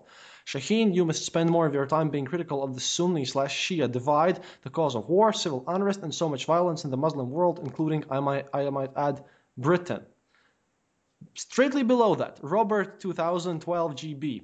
A phobia is an irrational fear. There is nothing irrational fearing the death cult of Islam and its violence, bigotry, fanaticism, misogyny, homophobia, and supremacism. This person obviously does not know anything about Islam whatsoever. Anybody who cares about democracy, freedom, and equality must be an Islamophobe. Mohammedans have values that are antithesis of our own. Yeah, you Yeah. know what? I can understand both of these sentiments Yep, there. so can I. So can I. In reading these, and I, I can get them, but first things first, I would say to Mr. Robert from Great Britain that he should really, he should really read some things about Islam and look, for example, at pictures of Iran in 1970s Yeah. because those these are the both ends of the spectrum because because people ignore comments. It's like it's like ignoring polls. Like everyone in the polls in the united states were just saying no no no the polls are wrong. Trump won't won't get there. No no no the polls are wrong. The people are stupid because the people are always the stupid ones right and you experts you're, you're kind of the smart ones or something. But, but you have to take take take like you have to look seriously at all these comment sections i think. Because they they represent something and and if and if there and if there is a person who says legitimately what we've been talking about and this again boils down to fucking identity politics if there is a person here who associates all of islam with a death cult there's something wrong with the person. But at the same time if there is a person who previously the smart club person who gives legitimate criticisms and you put him in the same ti same camp as this Robert and you say that any criticism is bad then you know what? If you if you don't allow legit criticism of a certain ideology for example criticism of democracies itself they used to debate the, whether or not democracy was good in ancient times all the time. They did it all the time. Right now it's taboo. Democracy is good. It's an axiom. It's not. We have forgotten this. Yeah. it, it, it has lost value in it because right now if you don't debate why something is good you you forget why is it a good Yes. and and if and if you don't allow criticism of the rational kind of how Marklap here stated that you know his his own identity idea that he feels that you know they shouldn't impose any laws he wasn't disrespectful if you put reasonable criticism in the same camp as Mr. Robert here who doesn't know anything about Islam whatsoever uh, if you put them in the same camp and call them both terrible bigots then there's something wrong with you because then all criticism becomes terrible. Yes. It Because just- and, it, it, and, uh, it and it also it also it also legitimizes Mr. Robert's views because Mr. Robert over here, who obviously doesn't know doesn't know anything, he looks at Mr. Marklub and he sees that their comments are both on the same side, and it kind of legitimizes the bad comments because you know what? Uh, if my if my civilized comment and the civilized criticism won't go through, then why not go all out? Why would I even care? Why would I even make a civilized argument? Why would I do the effort? Well, and it it it washes out uh, it washes out moderate criticism, right? Because if you imagine, like, let's say you're a person in our environment today in the United States, with everything that's just recently happened in Dallas with the police shootings. Um, if you're a nice, respected, liberal person who you know sometimes gets to write for the New York Times and the New Yorker, and you've got this career, and you're looking at the situation and you've got some thoughts on you know the disproportionate crime rate in the black community and certain things like that you're not going to talk about that because you know that there are consequences to bringing any of those things up you know that when you go to social events you might be treated differently you know that you might not get that call back from the new yorker it's going to affect you for bringing up legitimate criticisms because it's not allowed to do well, guess what? When somebody looks at the situation and they start to think, you know, I don't know if I really buy all the stuff that I'm seeing right now from most people, and they go looking for criticism, what do they find? They just find the people who don't give a fuck. They find the people who are like, you know, extreme, like, you know, edge where these people are terrible and we just need to block.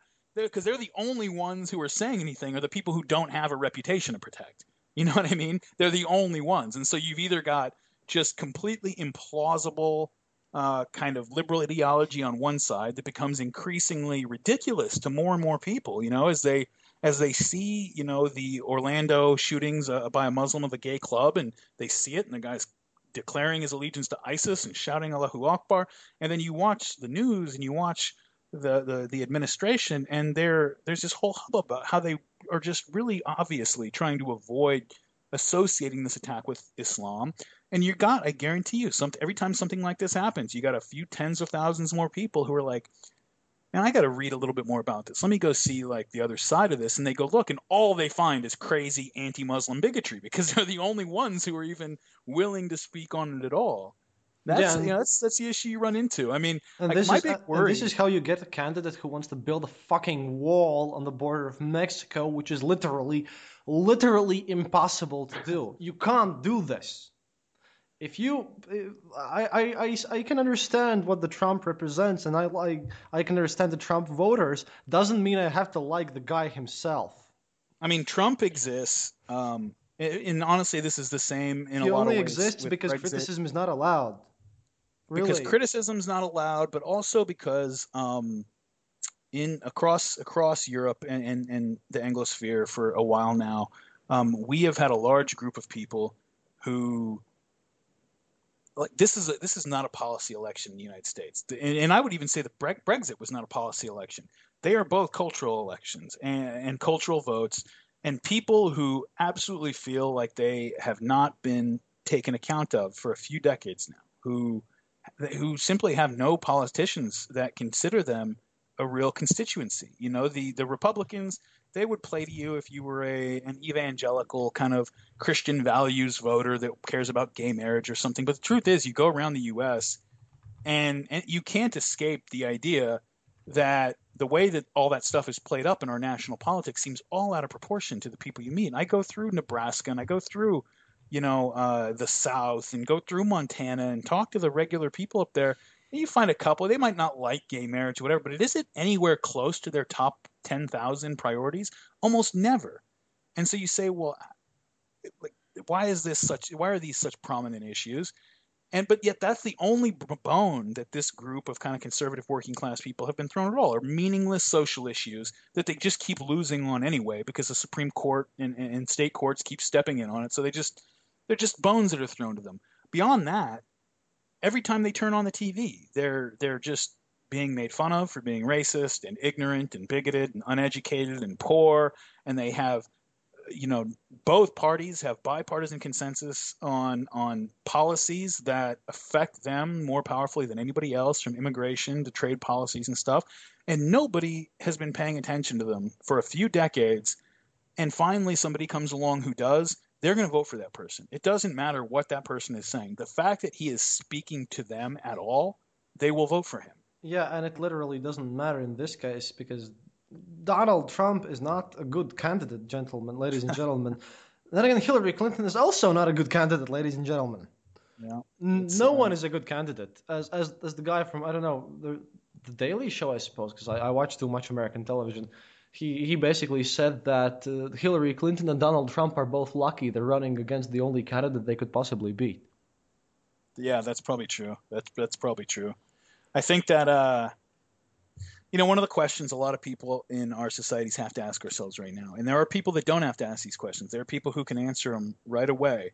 Um, but I would bet that a lot of the people who are listening to this podcast probably don't fall into that group. Um, is ask yourself the question when you say the word we, when you say the word us, when you say the word our, who who are you talking about? Who are you talking about? And when you think about who you're talking about, ask yourself if those people would consider you part of that same part of that same group.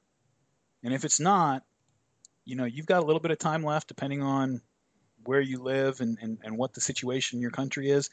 But, you know, it's probably about time to figure out uh, you know, which prison gang you're gonna join. I mean that's just where we're at right now. yeah, that's well, that's a great comparison, man.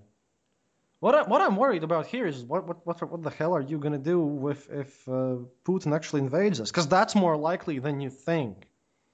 And shit you not. If- I'm gonna do a whole Putin episode moves- Russia, but it's I know I know for one that you know what, uh, if Putin actually if Putin tries to come and assassinate me, then I'm gonna move somewhere for a while. But if Putin invades, then holy shit, I'm just gonna get up a gun and I'm gonna fight here.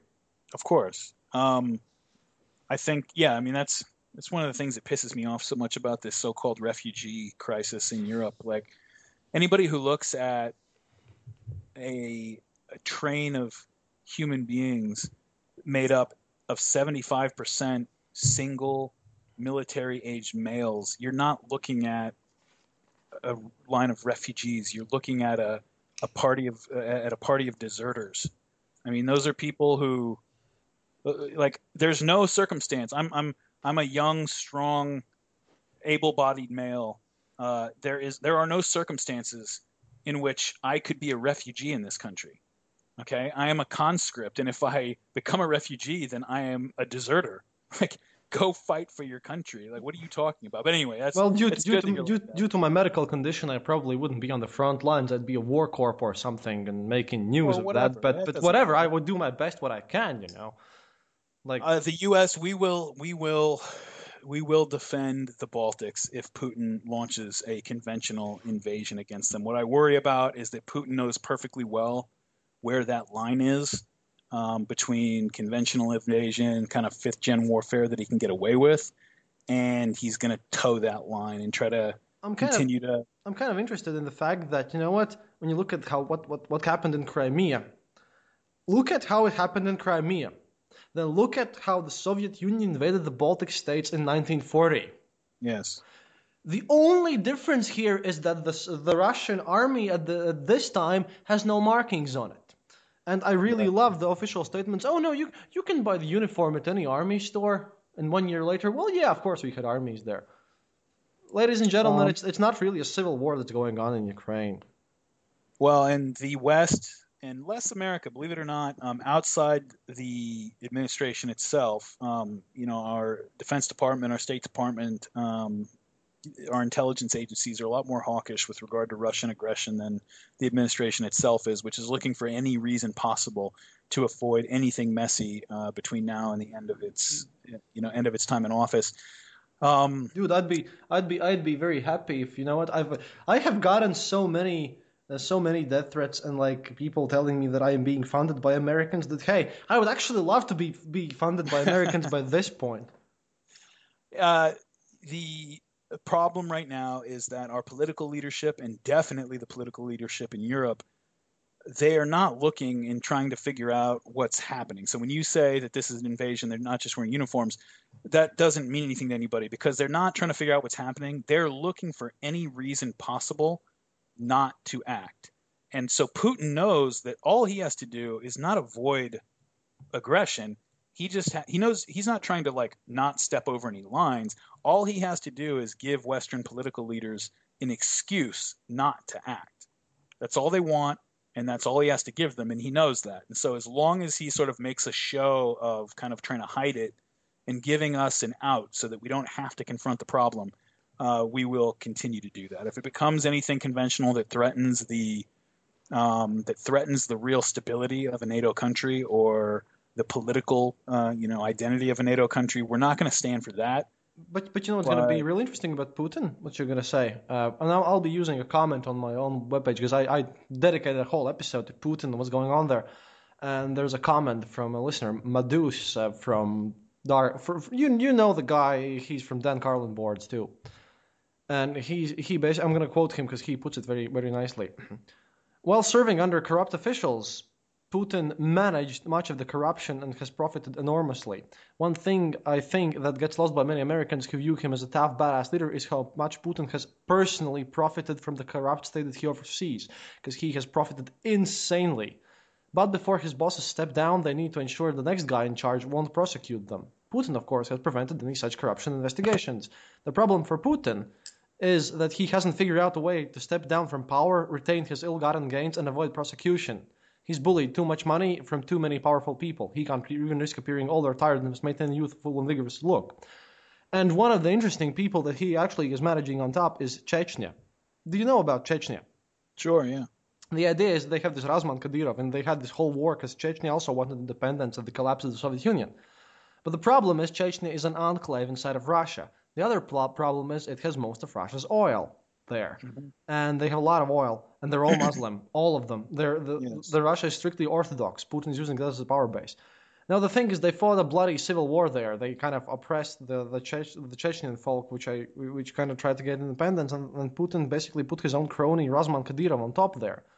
But Russia, unlike, is not a singular state. It's much like the United States of America with separate republics. So Razman yeah. Kadyrov is the governor there.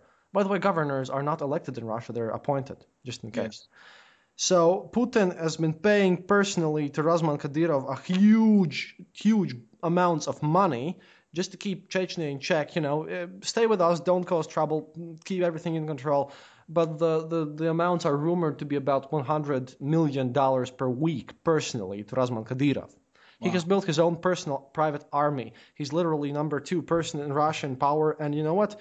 With with all the sanctions, Putin cannot afford to pay off this his crony that controls Chechnya. And Russia has a lot of problems with non-Russian people living living outside of the major cities in Siberia. Because much like in Soviet Union, in Russia, essentially people are starving right now unless they live in Moscow or St. Petersburg or the European part. And even even here, if you look at the pictures uh, on Google satellites, if you look at the satellites from Moscow, which is the most expensive city on the planet to live in, there are literally no Russians in Moscow anymore. Uh, Huh. There are the Russians are a minority in Moscow by this point. Uh, if you live how if you look at how people live outside of Moscow and St. Petersburg, they're starving. They're not happy. Putin needs to produce this image of a glorified, huge, big Russia just for internal stability. So are the approval polls? Are those are those kind of No, no, no. They're- made up? Or? No, they're not made up. They, they're they're tweaked a bit, but Putin has approval because Russian people like to have their big, strong leader because they have been they haven't known real democracy like ever, and they're being fed all the time this message that they are oppressed and that everyone's attacking them and that that Putin is just scoring victory, uh, victory over victory over victory all the time, and the stronger the outsider, he just rallies the people against an outside enemy, which is the United States of America and NATO in general. The thing is, Razman Kadyrov over there, he's he's kind of looking at Putin and he's he's seeing that you know Putin can't support him and he has a private fucking army on his own. Yeah. And and Putin can't get rid of Razman Kadyrov. Putin can't arrest Razman Kadyrov. Well, so, Kadyrov's been flexing a little bit lately too. He's kind of been showing some independence. So. Exactly, and and he's like um, he's showing off pro-Putin things, but I don't know what's going on. But Putin must have a plan how to deal with Razman Kadyrov. So if you see that Razman Kadyrov has been assassinated, that's Putin. Uh, either Razman, eventually there is going to be a conflict between Razman Kadyrov and Putin, and then holy shit, all hell might break loose. Russia might break apart even. Uh, Russia might break apart. There might be a civil war. Russia might start another war with actually in the Baltics. Uh, all shit might break loose because Putin is actually one of the few people over there that's kind of the kind of okay. We're we're okay with Putin over here because I, I don't think Putin will do anything that crazy. He'll do anything to stay in power and to keep his ill-gotten gains. But first and foremost, he cares only about his own personal profit if he's even alive, because you know my claims about him being run by the KGB and the the doubles that he uses are actually pretty damn strong if you listen to the episode. Hmm. Now the thing is, you know what's the worst part? They still have this communist party there with Zhirinovsky, and what Americans don't see is that we we have all this Russian press over here. And you know what? When a Russian MP says to the Baltic states, to the Baltic journalists, that you know we should totally all in, we should totally invade you, and that openly states that you know nuking Ankara and Turkey would be nice, and openly says, yeah, we should totally go to war with the United States of America. Let's nuke those motherfuckers. They're all assholes. That's a Russian MP on media all the time. Yeah. Vladimir Zhirinovsky. And just people don't take him seriously. He's like, ha ha, he's just crazy nonsense. No, there's one crazy nonsense about building a wall, which is just silly. There's another crazy nonsense if a guy constantly, always, all the time, for many, many years uh, states that everything is terrible. And you know what? Back like some couple of years ago, he was screaming on his national television that Latvian tanks are pointed towards Moscow, ready to invade. At that time, at, that, at that time, Latvia had like three tanks, of which maybe one had gone. By the way, thank you, America. American Canada has been. It, it never occurred to my life, but Latvian army now has tanks, thanks to your country, which is amazing. We have M1 Abrams tanks and all of your rockets and shit and everything, and it's wow. I- my my brother my brother is in the, the National Guard, kind of analog. You know, we call it we call it Zemessardze, which is something like National Guard. Uh, you know, vol- volunteer military forces. They they have military they have some military training. They have to go to training once a month. They they have their their automatic guns somewhere. And he was like, "Oh my God, holy shit! I just I, previously I had to just learn guerrilla warfare. Now I have to learn how to cooperate with fucking tanks. crazy, man." So what is Uh, yeah, you for, well, actually, real quick, uh, you know, a lot of people in America don't understand the purpose of the small tripwire forces we put in Eastern Europe. A lot of people see that we transfer whatever 10,000 soldiers to Poland or something, and you know, they say, well, what are 10,000 soldiers going to do against a Russian invasion? And the answer is nothing. They're going to get killed. But it's a message to our Eastern European allies that, look, we got 10,000 people here. If the Russians invade, most of them are going to get killed or captured. And so you know if 10,000 of our people get killed or captured, then we will go to war with you. That's what it's there. It's a token of support to our allies to let you know that if anything happens here, we have your back because we're not going to walk away if 10,000 of our soldiers get killed or captured. Um, so I have a question. What is the attitude of people? I know the attitude of a lot of people in Germany and France and Scandinavia about U.S. military buildup on the Eastern Front right now. I know we're putting. I actually have got an opportunity to make my way over to Poland to uh, work on the Aegis Ashore ballistic missile shield out there, and in Romania. I might end up out there at some point. If you if you um, go to, if you go to Poland, you just must come visit me in Latvia. Yeah. Man. Oh yeah. Yeah. For sure. And so um, in France and Germany, you go to a lot of these places, they see this and they just see it as a needless provocation of Russia and why are we doing this? We're going to bring war on Europe. Needless, needless provocation. I shall now answer you. Well, um, I was going to say, I, I, I sense something different from the Eastern Europeans that they don't think of it that way at all. So maybe go ahead. Maybe they just don't have. See, France and Germany doesn't have Russian military exercises with 50,000 people, tens of thousands of people next to our border. G- Germans and French don't have uh, Russian airplanes entering our kind of airspace all the time. And Russia and German and French people don't have Russian ships just being spotted very next to our sea border like every fucking week all the time in the news. Yeah. And by the way, Russia is uh, for those people who think this is a provocation from NATO, yeah, you know what? Russia has like insanely huger amounts of army and forces concentrated next to the border than NATO ever has. We think that NATO is not sending enough troops over here. Because you know what? Right now, there's about 10 Russian troops for every NATO soldier here. Of course, so the local. See, see as, as we get a lot of Russian propaganda over here in these parts, a lot of local Russians think that, you know, oh my God, they're, it's, it's occupational force. But no, we actually, kind of, at least I am friendly to Americans. I, I like the idea of NATO. Because you know what? Uh, I have a friend who's like in Norwegian military. They're also in NATO, and my my country is very small, right? We we don't have a lot of money either, but we do spend these two percent of our budget, you know, as NATO dictates. So I can understand in the fact that a lot of like German Germans and French, maybe no, French do, French do, but but we we do our part. And what's interesting is that Latvian army is actually specialized. We kind of have a bunch of sappers and combat engineers. That's what we do. Because and, and as far as my Norwegian friend was was concerned about it, he was kind of surprised because we apparently, according to this guy, we have some damn good combat engineers because that's what we do. We literally can't do anything else, so we kind of specialize. I think that kind of makes sense. Yeah, I haven't worked with the Latvians at all, but I've worked with the Polish a little bit, and I can tell you that we work we, we, work within the Polish forces, by the way. they're they're pretty high quality, and I love they've got a high level of motivation, um, but sp- they're specialized as well to a degree. And part of the reason is that NATO strategy, and this largely comes from us you know, the idea is that look, we can find ground troops. Um, we can we can put a couple million soldiers in the field to hold a rifle and fire it down range if we have to. You in Latvia, you we don't need you to kill off all your young men by putting them into the front line of a troop. What you have is cultural understanding, language skills, geographic skill uh, understanding, all these other things that we coming in from the outside are not going to have. And so we need you to be on the front line ready to sort of provide that expertise. And that's really the best way to go about it for sure.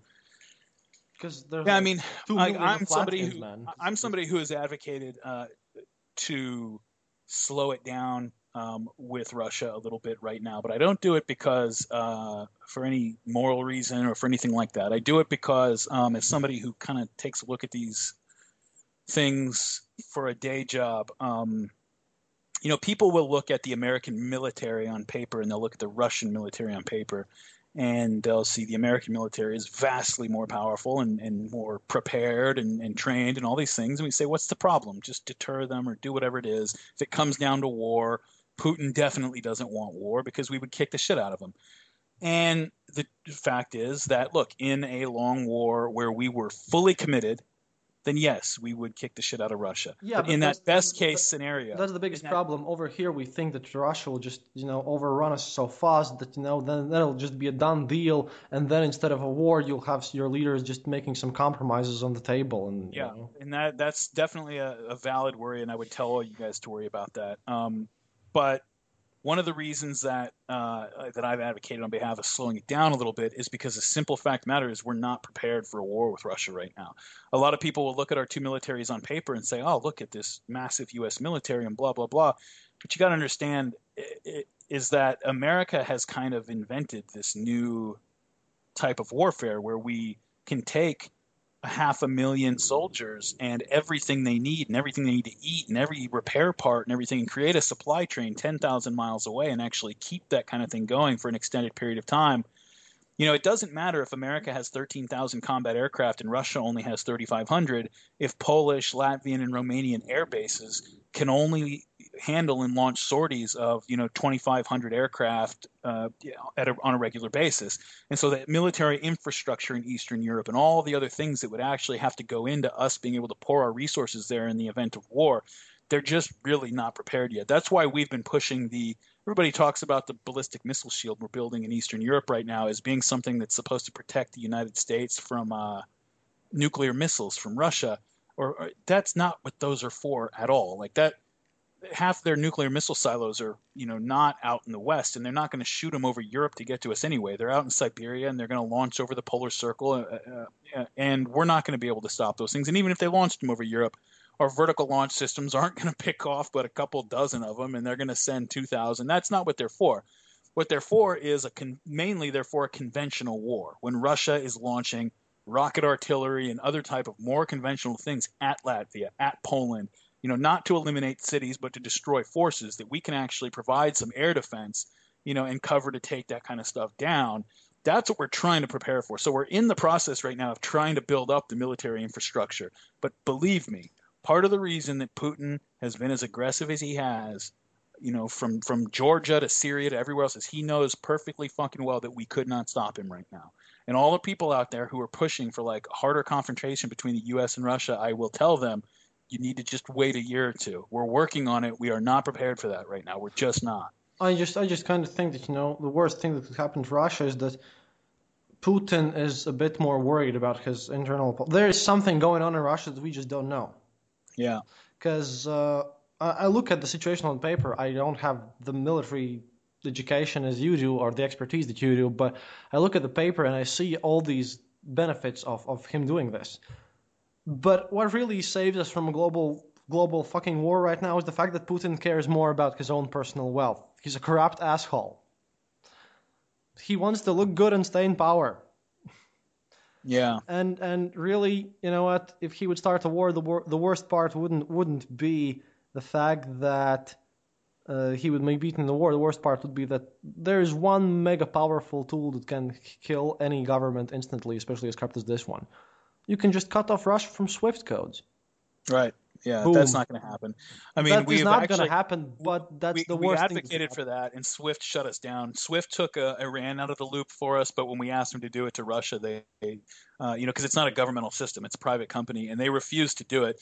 And I understand why they refused to do it. You know, SWIFT is a private company that is not an arm of U.S. foreign policy. I get that, but yeah, you're definitely right about that. That would do it. By the way, there's an interesting theory. Another comment on my Putin is actually dead episode was, you know what? Uh, there were a lot of questions about why, why why doesn't the CIA just assassinate Putin? And there was there was this guy who just wrote, but but what if they did already? Ah, Uh, I mean, I'm, I'm just lighting up the conversation a bit. We, we've gotten into very Yeah. grim territory, man.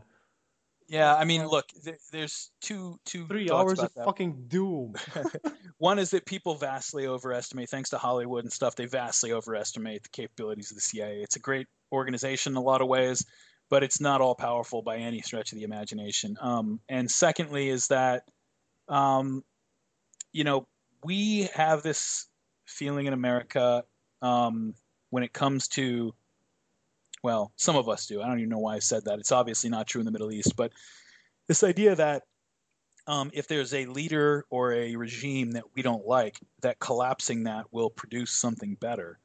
And I think we all know that that's not true, right? You can bring down the Kaiserreich if you want to, uh, but that might have some downstream consequences. And I don't think anybody is 100% sure that if we bring down the Putin regime and things get very difficult and very hard for the Russian people, it is not going to be very hard for a Russian demagogue 10 times worse than Putin to make the case that the Americans did this to you, NATO did this to you. Yeah, and I have already I have already mentioned some candidates for this position. Um, I mean, you mentioned something near the beginning about uh, it's one of the we a lot of the times the United States we're like we're very schizophrenic in the sense that we or not schizophrenic we're kind of autistic where we we don't really have any capacity to understand how we come across to other people around the world. Like to us, like we are this big gentle giant who's like an aggrieved victim from 9/11. This we don't realize that to other countries we are fucking terrifying.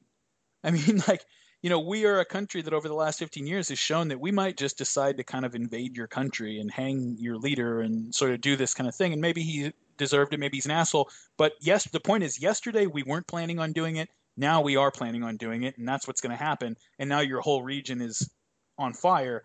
And and to other countries, I mean, we are so overwhelmingly powerful, and also in a lot of ways so erratic that we are terrifying to them. And so we don't pay enough attention sometimes to how we come across to others. The idea that, like, one thing I don't, uh, you know, that that that, well, I'll go another direction with that actually. So what it, what it leads us to do is it leads us to uh, follow policies that have the exact opposite effect of the one that we want them to have because we're not aware of how it appears the other side, right? And so talk about Putin's approval numbers. They're all up at 85% or whatever. And you mentioned earlier how a lot of uh, you know things that people want to push it gets it gets condemned as Americanization, right? We're facing the same exact thing in the Middle East. We have poisoned any possibility of like a progressive Muslim reformation in the Middle East, like it's an actual indigenous movement, because now the extremists can just point to any progressive reformers and say, "Oh, see, they're westernizers. They're American. They're they're trying to make our country. They're Americanization. They're collaborators." And I don't care who you are. I don't care if you live in Saudi Arabia and you are a homosexual progressive who is absolutely against the regime. Nobody wants to be called a collaborator. Nobody. Like that is the worst thing you can call a human being is a collaborator in, in, in most places. And so you got these people who now the, the progressives in the Muslim world are keeping their mouth shut because nobody wants to be called a collaborator with the West. You go to Russia, is if we're doing if we're if we're presenting ourselves in a way that makes it very very very easy for Putin to sort of you know paint people who oppose him I mean, as all, collaborators all, all, with the Russian, West. All of Russian opposition works from Riga because uh, all of, all of everything got censored. So the main Russian opposition thing works out from Riga or from the United States right now. They've all just fled Russia because hmm. people right. have been killed there, like journalists right, right. and everything. So it's kind of weird. Yeah, I mean, so so we don't want to put ourselves in a position where it becomes very easy to paint any opposition to a regime that is a rival to us um, as a collaborator with us, so that you take any indigenous opposition and you just completely wipe it out just because nobody wants to be seen as a collaborator. And that a lot of the times is what we unfortunately end up doing. You know, nobody wants to be seen as a stooge. Like even like I'll bet I'll, I, am not sure, I'm not familiar with it, but I'll bet in Latvia when uh, there are probably politicians who condemn other politicians for being like American stooges, American lackeys. Oh, it's not it's not American. It's uh, its official term is uh, stooges and, and, lackeys of Brussels, who are in turn stooges and lackeys of America.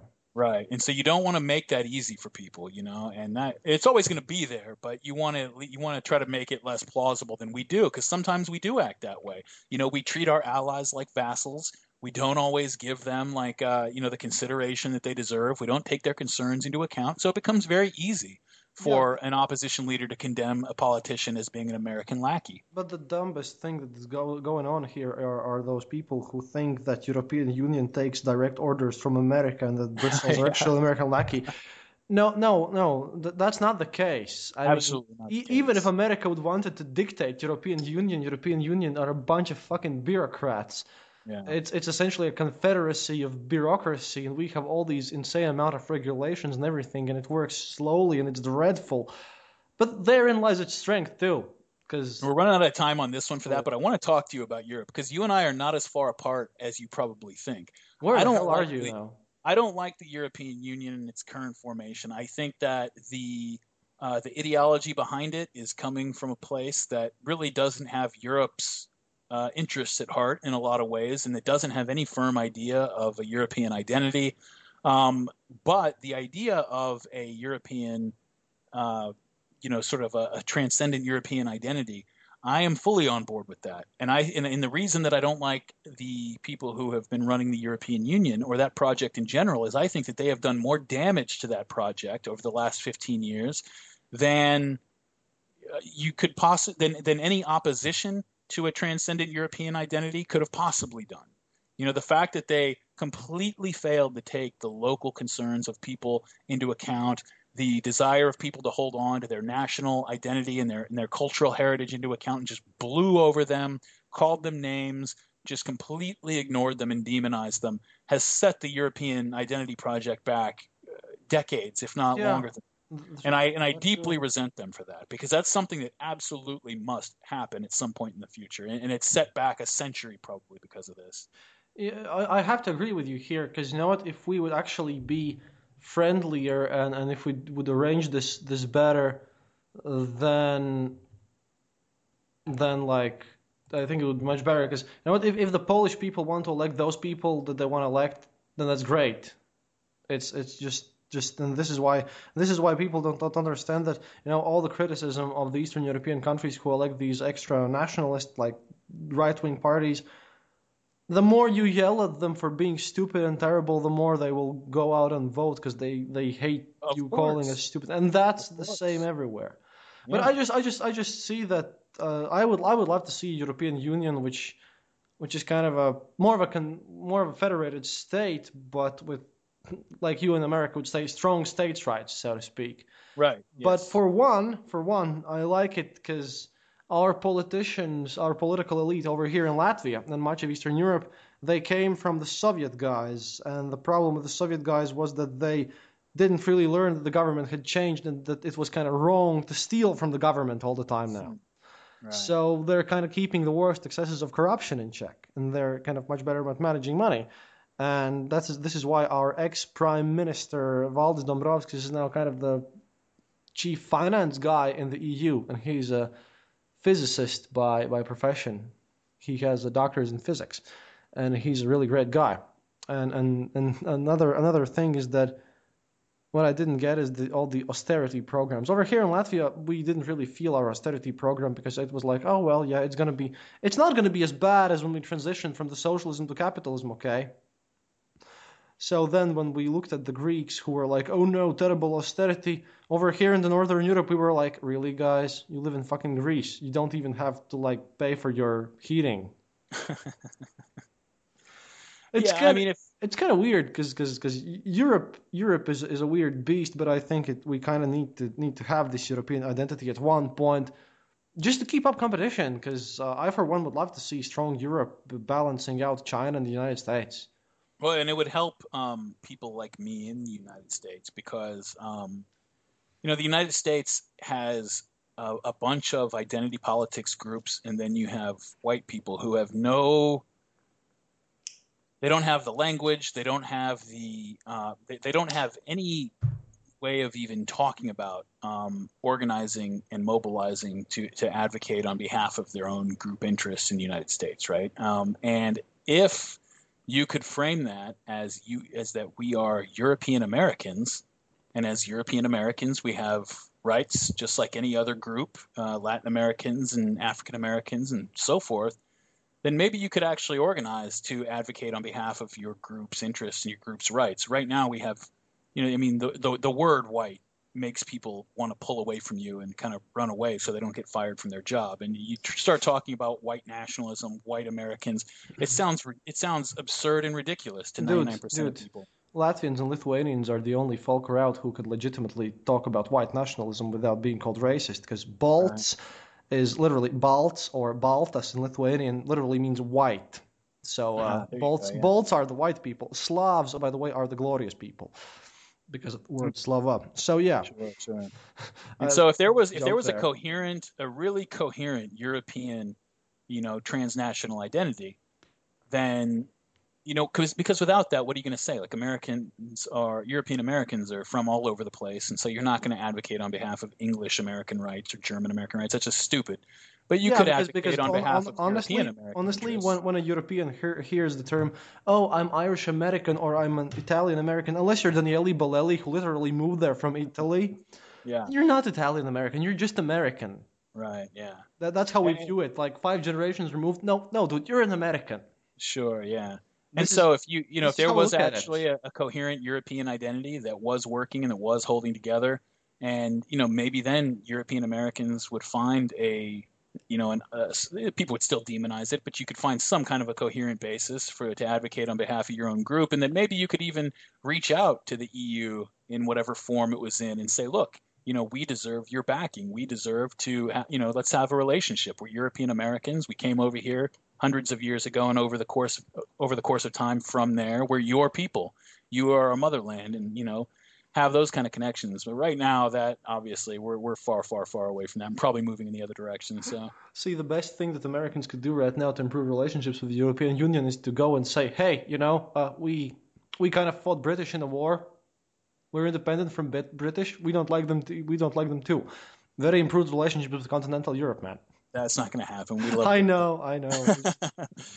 Before that'll happen, we'll form up a uh, an Anglo alliance from Australia, New Zealand, uh, Canada, and Britain before that happens. But hey, Americans have a weird relationship with the continent. and I don't like it. You know, I really, I really don't like the sort of, you know, after 9/11, where people are talking shit about the French because they were, you know, against the Iraq War and all that, and it, it really pisses me off, to be honest with you. People love to make jokes about the French surrendering and all that, and they You- don't really motherfuckers, know the- fucking the- history. the, the French had like a, a, a great military tradition before we had a fucking country. Get, get this get out of here. Like that just pisses me off. French French are I don't know mm, they have internal politics problems and French do love their revolutions. Oh, that they sure do. Yeah, But they can get down when it comes down to it for sure. yeah, but otherwise it's pretty cool. Okay, it's getting late here. I Yeah, Well, we it was a good talk, man. it was great. We we really have to do this again, man. I want to talk more about Europe and Russia one of these days, and, and we can talk about other other things as well. But those things, I, I kind of avoided them a little bit because I knew that we would go off into nowhere land really quickly. This but, is yeah, PDRP, uh, People's Democratic Republic of Podcast. We're all citizens here, and like I said, you know, my, my I have, I have I couldn't figure out a tagline for this show, so I have I have like three at this point. Uh, making sense, voting for sanity. there you go. Well, that's that's the idea. You, you do that. You, uh, as as far as I know, what we come up with this is read Marcus Aurelius, educate yourself, read your local newspaper, get involved with your local community, and you know what? Don't care so much about other shit. If you're not interested, it doesn't matter. Build up your local communities because I think that that kind of matters.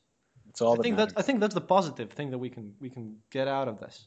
Draw draw a circle with a 10 mile radius around your house and get around the people that, that you know that are that think like you do and tell them if there is a widow in this area that is alone we are fucking up. If there is a child that is hungry in this area that is our problem. Okay? Take care of your own communities and fuck the national government. I mean if they ask you to vote on something vote on it as best you can. Take care of the people in your community. It's the only thing you can really do that matters anyway And you know what? If you come together in a local community and you start arguing about politics, listen to the other guy.